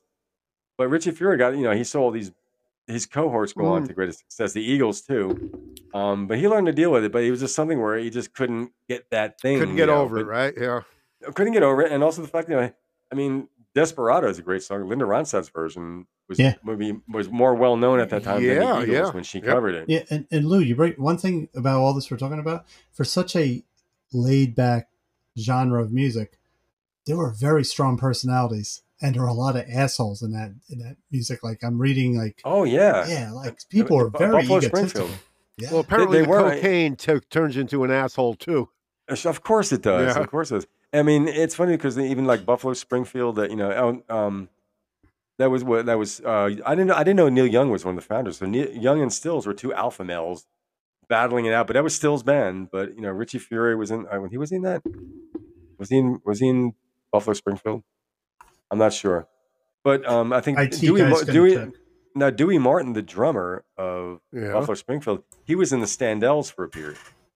So that's there was a little a leap from after our one Dirty hit wonder to Water, this. after the big yeah, hit. yeah, yeah, yeah, Um, So but he was then in even a you know, touring version of the band or something, right? yeah, yeah, but you know, Poker was Jim Messina who went on to uh, Loggins and yeah, Messina. yep, yep. But th- there were these guys, you know, they were just too disparate. But anyway, being what it was, Um, by but- the way, yes, Richie Fury was in um was in Buffalo Springfield. Buffalo Springfield, yeah, yeah, Buffalo So it's like a- Springsteen. the Buffalo Springsteen, the REM Speedwagon. But uh, but uh, Mark, what you said a lot of things, a lot of egos. Rusty Rusty Young has an ego, you know. I mean, they, they listen to him saying, you know, th- there's some contentious points there. but yeah. Now, in that period of time, and how, how many times have we, you know, written a song where you're like, I'm hearing something similar, you know? It's just, it's all that part. And they were all part of the same milieu Yeah. there, too, you know? Yeah. But, right. But that was little, so we, we went off on an early 70s thing, but uh, into the Eagles. But, you know, we the, went the this section, way. Yeah. we did, we did. But it was, that's interesting. Well, I mean, it's like But- that, you know, me- Hmm. remember Billy Joel? Like, uh, they gave Billy Joel criticism all the time because, you know, well, you know, you sound like, well, yeah, every, I kind of- it's rock and roll, man. I Yeah, mean, come on. right. Yeah, everyone, yeah, it- it's a, it's a borrowed art. It's form, you know? derivative. So what? Yeah. Right? As long as you just don't flat out copy, it's okay. Yeah. So, but- right. Yeah. As far as the section goes, you know, once the whole thing's, they Yeah. did their own thing, but so they had you know, three the- albums. uh, c- Yeah, and three albums good- of It ins- says the instrumental. Um, section on it. Yeah. Yeah, that, that's the name of the band. Uh, the I'm first looking- record's kind of I'm The looking first at it now, record- 1972. yeah, Yeah. The album cover it's a cherry pie with someone's taken a section Yep, of the pie yep. out. you know. Now, Um, did they but- have a singer in the band or uh, no, it was instrumental, all There they instrumental? are. all instrumental. And Oh. Wow, you can- interesting. yeah, Yeah, you- Yeah, so I mean, it's it's jazz fusion of the early '70s, but it's not too slick. Um, it's got that it's got that low not that low woody sounding recording. Yep. What do you got? What do you got there, Mark? Oh, I had the uh, Uh, you album got it, cover the album. on Spotify. Yeah. Yeah. After the show, I'm going to listen to it. Um, a- after so you know once the, the '80s came about, you know once the section was you know not yeah. what they used to be in session groups like that. Uh, Danny Korchmar, as we know, he went on to a lot of other things, working with Don Henley on some big stuff. He was on um, "I Can't Stand Still," his first record, and Yeah. "Building the Perfect Beast." Yeah. Masterpiece. a masterpiece. I agree, Mark. Um, uh, some some great guitar playing, great songwriting. This guy, yeah, these these guys are the, they're masters to what they do. You know. Yeah, yeah. Um, and judging by Waddy Wachtel's background, what he did, um, Leland Sklar, he went on to have an association with Phil Collins, for a lot of years. So- yeah, yeah, yeah, touring, so he's on- touring with Phil Collins, right? throwing, uh, playing on No Jacket Required. That's him on Studio. Oh yeah. He's in the video with that, yeah, with Yeah. that long beard, man. He, he When- was that when before was- they ZZ Top recorded that was. in a s- s- s- studio. I have a DVD Oh, of Phil All Collins. the time. I have a DVD of Phil Collins with Lee Sklar. He does the dance moves with with Phil. Like he's Yes, he does. dancing. he's great. Yeah. Yeah, yeah. yeah. Speaking of that, Peter Gabriel had a lot of choreography in some of his shows Yeah, too, right? yeah. Where Tony Absolutely. Levin, they'd be all dancing along with him and stuff. Yeah. Well, his, his Hey. concert he did the uh, it was WOMAD, it was the World Organization of Music and Dance. That He was was doing that African type dancing, which is Yeah, really yeah. good. Yeah. Um, Lou, who did I see Lee Sklar with? Can you guess? You We mean talked you, about live? You saw I, saw, I was Lee in Sklar BB live? King's. Is in BB King's in a small club watching Lee Sklar play with one of my Toto. favorite Had to bands. be Toto. yeah, Toto. I was joking. You're kidding, He right? played with them for about four years, and there's two. Did it? Wow. DVD There's a DVD with him on it, and Toto. I always thought of Lee as this laid back, mellow player. So when he plays the Toto stuff, and there's some really fusiony stuff, and that's when I Yeah. learned that Lee Sklar is a fantastic bassist. He's quick, freaking He's quick. quick. you know. He can do it all. I mean, you'll notice on Yeah. um, listen to the, the first section record, Mark. Um, I Okay. think I think David Sanborn's on it too. Oh, okay. Cool. Um, You could say to Yeah. someone like when you, uh, you know, if you're in the studio and like, can you sound like uh, Lee Sklar on Carol King? It's too late, baby. Now, Ba-dum, bum, ba-da-dum. like you, you you know, like can you can you play like that? This is what people don't understand. Like you Yeah, know, and you then- have to listen to these things. Right. You And then know- that's when Lee Sklar comes busting through the studio door and goes, I'm going to play on that. Right, but the he point comes- he is, comes you out- know, he's, he's like the Kool Aid Man coming through the wall. yeah. regardless Yeah. of how old we are. oh, You know, you like Lou, you've been listening to stuff from the 1950s with your teenage son, so you know there, there, it just continues, right? Yeah, yeah. It, it's, And- it's a rich it's a rich vein that we tap into. And Yeah. I'm following I'm following Lee on Facebook and he's touring with Lyle Lovett right now. And if Wow. you want to uh, Oh, uh, just a insight into a touring musician, this guy at like 5:30 in the morning, he puts a picture of a sunrise in um, Montana. And he's like, "Yep, Yeah. we're up. We're ready to get, hit the bus." And he just puts like you, you- you really feel like you're on tour when you read his posts, you know. Really good stuff. Wow, that's cool. And you also know it's first class accommodations at this point. He was on Yeah. a bus. He said we just took a bus. Well, and- and Yeah. it's, it's a bus, but you know, the, the bus has amenities. You know, even Yeah. though it's like a lot, Police lot law? of stuff. Yeah, yeah. Yeah, he's got a YouTube channel, and uh, it's it's pretty cool that he does. You know, he's in his house, and he'll talk about Gene Clark. He'll talk about you know Phil Collins. He'll talk about oh, you know whatever from his past, and uh, like he's got a lot of cool stories to tell. Yeah. Yeah. yeah. So, um, and you know, one of his his cohorts, you know, we're talking about Waddy Wachtel. Um, his discography and the list of people he's played with is, is, is immense as well. You know, besides this session musician Roland Ronstadt, Stevie Nicks, he's Stevie Nicks' musical director. Yeah. Uh, to this day, I believe. Um, he, he played lead guitar on the Rolling Stones' "Saint of Me." Oh wait, I've excuse heard- uh, me. I- he was the guy. Waddy Watchell is the guy on Wachtel. the edge of Wachtel. seventeen, and the edge of seventeen. He's the guy that came up with the ch- ch- ch- ch- ch- that Yeah. steady. thi- He was the guy that came up Yeah. with that. Yeah, and that's Russ Kunkel on drums. yeah. What Um, what what Stone song did he play on? Uh, "Saint of Me," he played lead guitar. Oh Rolling Stones. Yeah. Um, he, he would work with bon, John Bon Jovi, uh, James Hill, Iggy Pop, Warren Zevon, Buckingham Nicks. He had something to do with their first two records. Wow. Um, the Pretenders, Arlo Guthrie, J.D. Souther, Carla Bonoff, Brian Ferry, Richie Foray. There you go. Um, he did something to do with Ronnie Hawkins' uh, record called The Hawk in 1979.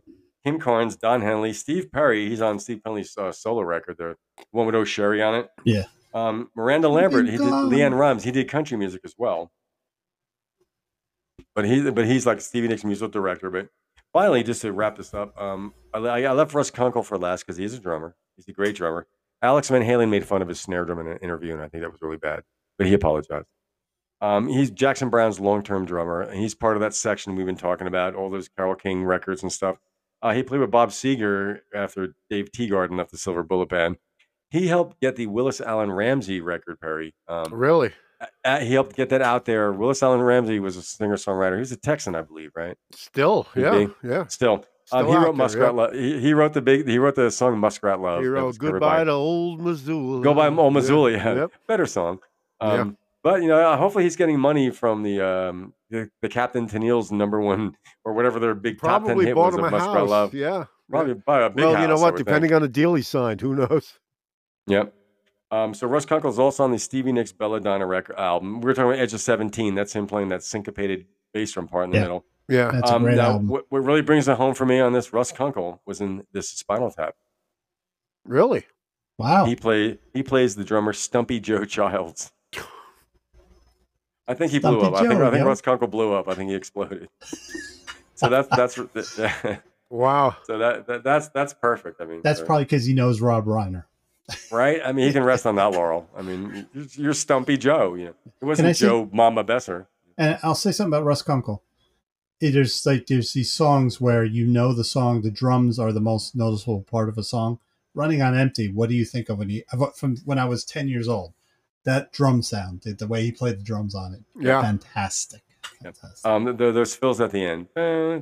Yeah. Well, I Well, recently, I recently saw maybe a year ago. I saw Jackson Brown from just a few years ago, and getting the original band back together with the original backup singers, the original everybody.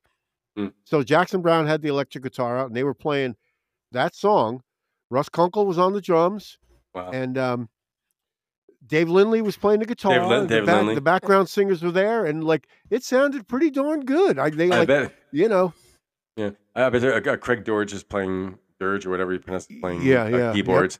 Um, the, the singer's name was Rosemary something. She sang there, were, the there backup was a, on there were a guy and a girl, a man and a woman doing the or no, she- background. She, yeah, she yeah. sang the part on Stay, their version of Stay, the live version from that. That's Oh, her yeah? singing. Yeah. Yeah. the featured featured part on that. the that Darlene old Love style. 1950s, uh, that old 50s doo wop thing. Yeah, Yep. The um, you know, the, the fact that you know, he, as far as a singer, you know, he didn't have the strongest voice, but I noticed on his last record, he's kept it up. He, you know, he's it's it sound, he sounds good. I was surprised. You know, it's it's Jackson Brown. It's introspective. Mhm. You know, he is the quintessential singer songwriter. But you know, the fact that you're still writing some pretty relevant stuff and it's not embarrassing, um, you know, it's that's when you I wonder. I want, Christian. I'd like to hear some of his outtakes. Like I'm making a cup of coffee. there are no outtakes left. They were probably all burned up in the Universal Studio fire. Look, it, it's funny how a guy that we can all like say is boring, but he's incredible. It, it's amazing that he can Oh, yeah. straddle both. You know. Yeah, Now, Yeah. there's there's artists you like you like hearing songs by. There's artists you like hearing a a whole album by. Yeah. And that that what that that mood may hit you. One day you might like hearing that album. The next time you won't. Um, case in point, Rick, Dan- Rick Danko did a solo album um, not long bef- before he died called "Times Like These." Um, it came out around 2001. The song itself, "Times Like These," is a beautiful song. Um, it's about holding together in times of trouble, stress, hanging on to what you truly have. It came out right after 9 11. It seemed very poignant and pertinent. I love the album when it came out. I have a copy of it. I listened to it the other day. I'm like, two songs in, I'm like, nah. nah, nah, nah. for some reason, it's not that it's bad, or I don't, in retrospect, I don't like it. It just wasn't the time for it. well, Yeah. al- So but also there was songs, a time, for, yeah. songs mean everything to different people. The lyrics, people take different things from the lyrics. It could mean to them about a breakup. So, y- you know, it's it, it songs mean different things to everyone. That's the Yeah. great thing about music. That's right. And, and Lou, Right. Lou is you're the, just as again I, I've said this to you many times, but that you're a big band fan. Is that my dad always said that Rick and um, Leave Leave Lou- on. thank you, brain fart, two of the nicest guys. Just he Yeah. made him feel at ease when they walked into you know his place. Yeah. So yeah, yeah, Good Yeah. guys. So I, I, someone said Levon was one of the few guys in the business you could turn your back on. He would stick a knife in it Yeah. or a fork or a spoon. You know. Right. Yep. Poor guy was You know. perpetually broke because he helped everybody. Yeah. his So his we're- word his word was his word. You know. Guys, Yeah. we're His at own two man. hours already. so We're what? We're probably doing a two hours. telethon here. I, I didn't think we were gonna make it. You didn't think we were going to make it? All right, No, let me no. let me have a record here for you guys to listen to for all. You got a whole week to listen to this. All right, All right. Lay there on it us. is. John Prine, The Missing Years. All right. Oh. All right. Oh, Okay. John Prine. I love John Prine. John Prine, The Missing Years. I'm And writing when it you down. How find do you when you spell it? find out who the people are that played on the record, you will not be surprised. You may be surprised. How do you I'll spell have the? E? the, I'll have The Missing THE? Years. John Prine. Oh, I'm going to listen to this with my son because and of he course it loves was John on Prine. it was on his own record Cool. label old boy records Yep. Yep. Okay. he was signed to asylum and when his contract was up to asylum he said fuck this i'm starting my own record company Uh, Well, yeah um, wh- who's distributing or who distributed that record? who distributed old boy i don't know Oh, but, yeah. uh, I think it's Oh, them no, because no, no, who- who did- yeah. Uh, I It's, he- uh, he has got a big presence on the web. Oh boy, records. I Yeah. just bought vinyl of one of his live albums. It's on Oh boy. yeah records. he's there were a few artists that came out on old boy too that he personally signed yeah yeah. Is it named after the, after Buddy Holly song? uh yeah i don't know it's just uh, old, Oh, love. yeah. old boy I, I don't know uh but anyway uh so what do you want you Cool. want to kick in the closing theme guys and uh We might as well. Um, you Say know, do we have farewell. any a- any information? Thanks for listening, people. We hope you like. we yeah. hope you oh, like and what by we do. the way, we are like I said, we are on Spotify, Anchor, Yeah. Apple Podcasts, Google Podcasts, Podchaser, what the hell's that? Pod Pocket Casts, I like that one. and YouTube. Hey Lou, the, the discussion we were having, we'll pick it up next week. All right. What discussion? You interrupted us. All right, so go ahead. What is it? Finish I'm it up, joking. man. I'm only joking. no, no, no. What the hell's I'm the not- difference? I'm what, a what wise discussion ass. did I interrupt on? I'm Danny the wise Couture? ass of the. Yeah. So ca- carry on with Cooch, man. No, I totally Dude, lost we're my at the- train. We're at two hours and one minute. We can't. Yeah, We're- we we're gotta going get over- off. We're going over time. You know. You know what? My, Whatever my budget it- bladder is like blowing up here. I'm old. You know? Jesus, temperamental. Well, That's Perry, what happens remember when you have eight subscribers on YouTube, man. Perry, You know, you remember gotta- when you- I was we get- we're recording getting that big heads solo here. for you and you were getting on my case and I said, fuck, stop. Yeah, I said you're noodle stop noodling like Jerry Garcia, man. Remember that face?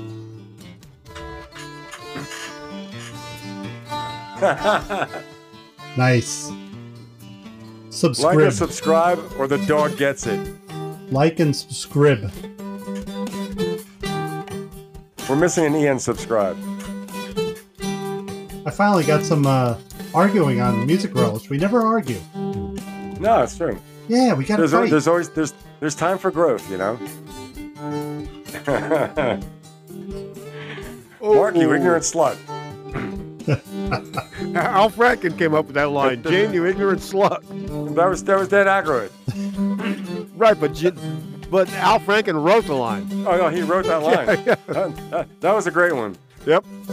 That was shocking in 1975. That was in the point counterpoint um, skit.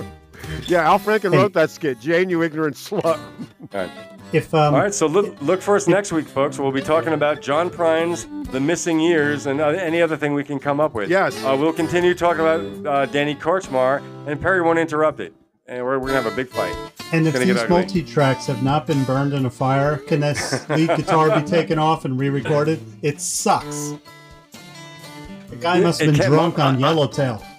I have the masters. the masters are in my possession. I'm like, I'm gonna be Australian like Bill Chardonnay. Spector. Mark, Australian you can Chardonnay. re-record it. You can re-record it at gunpoint. Oh, oh, oh, oh, shit. oh, okay, there we go. Okay. It's all right. It's a potential sponsor. And I only pour magnums. And hello, Scott That's it. McLean. Hello, Tom Spallone. Hello, Jack Calabrese. Thank Yeah. you, Scott and Jack, for having Our- me on the show. Our friends from Milk Crates and Turntables podcast and Going Postal with Yep. Tom Spallone. They support us. We support them. And Hello, we thank you for uh, your support. Hello, Takena. Yes. The Kenna will be on the show. What about our technical director? Is he still our technical director? I'm That's the Perry. technical director. Perry. Okay. Good night, I'd like guys. to thank the Academy. Good night. Bye bye. Farewell. Fare thee well.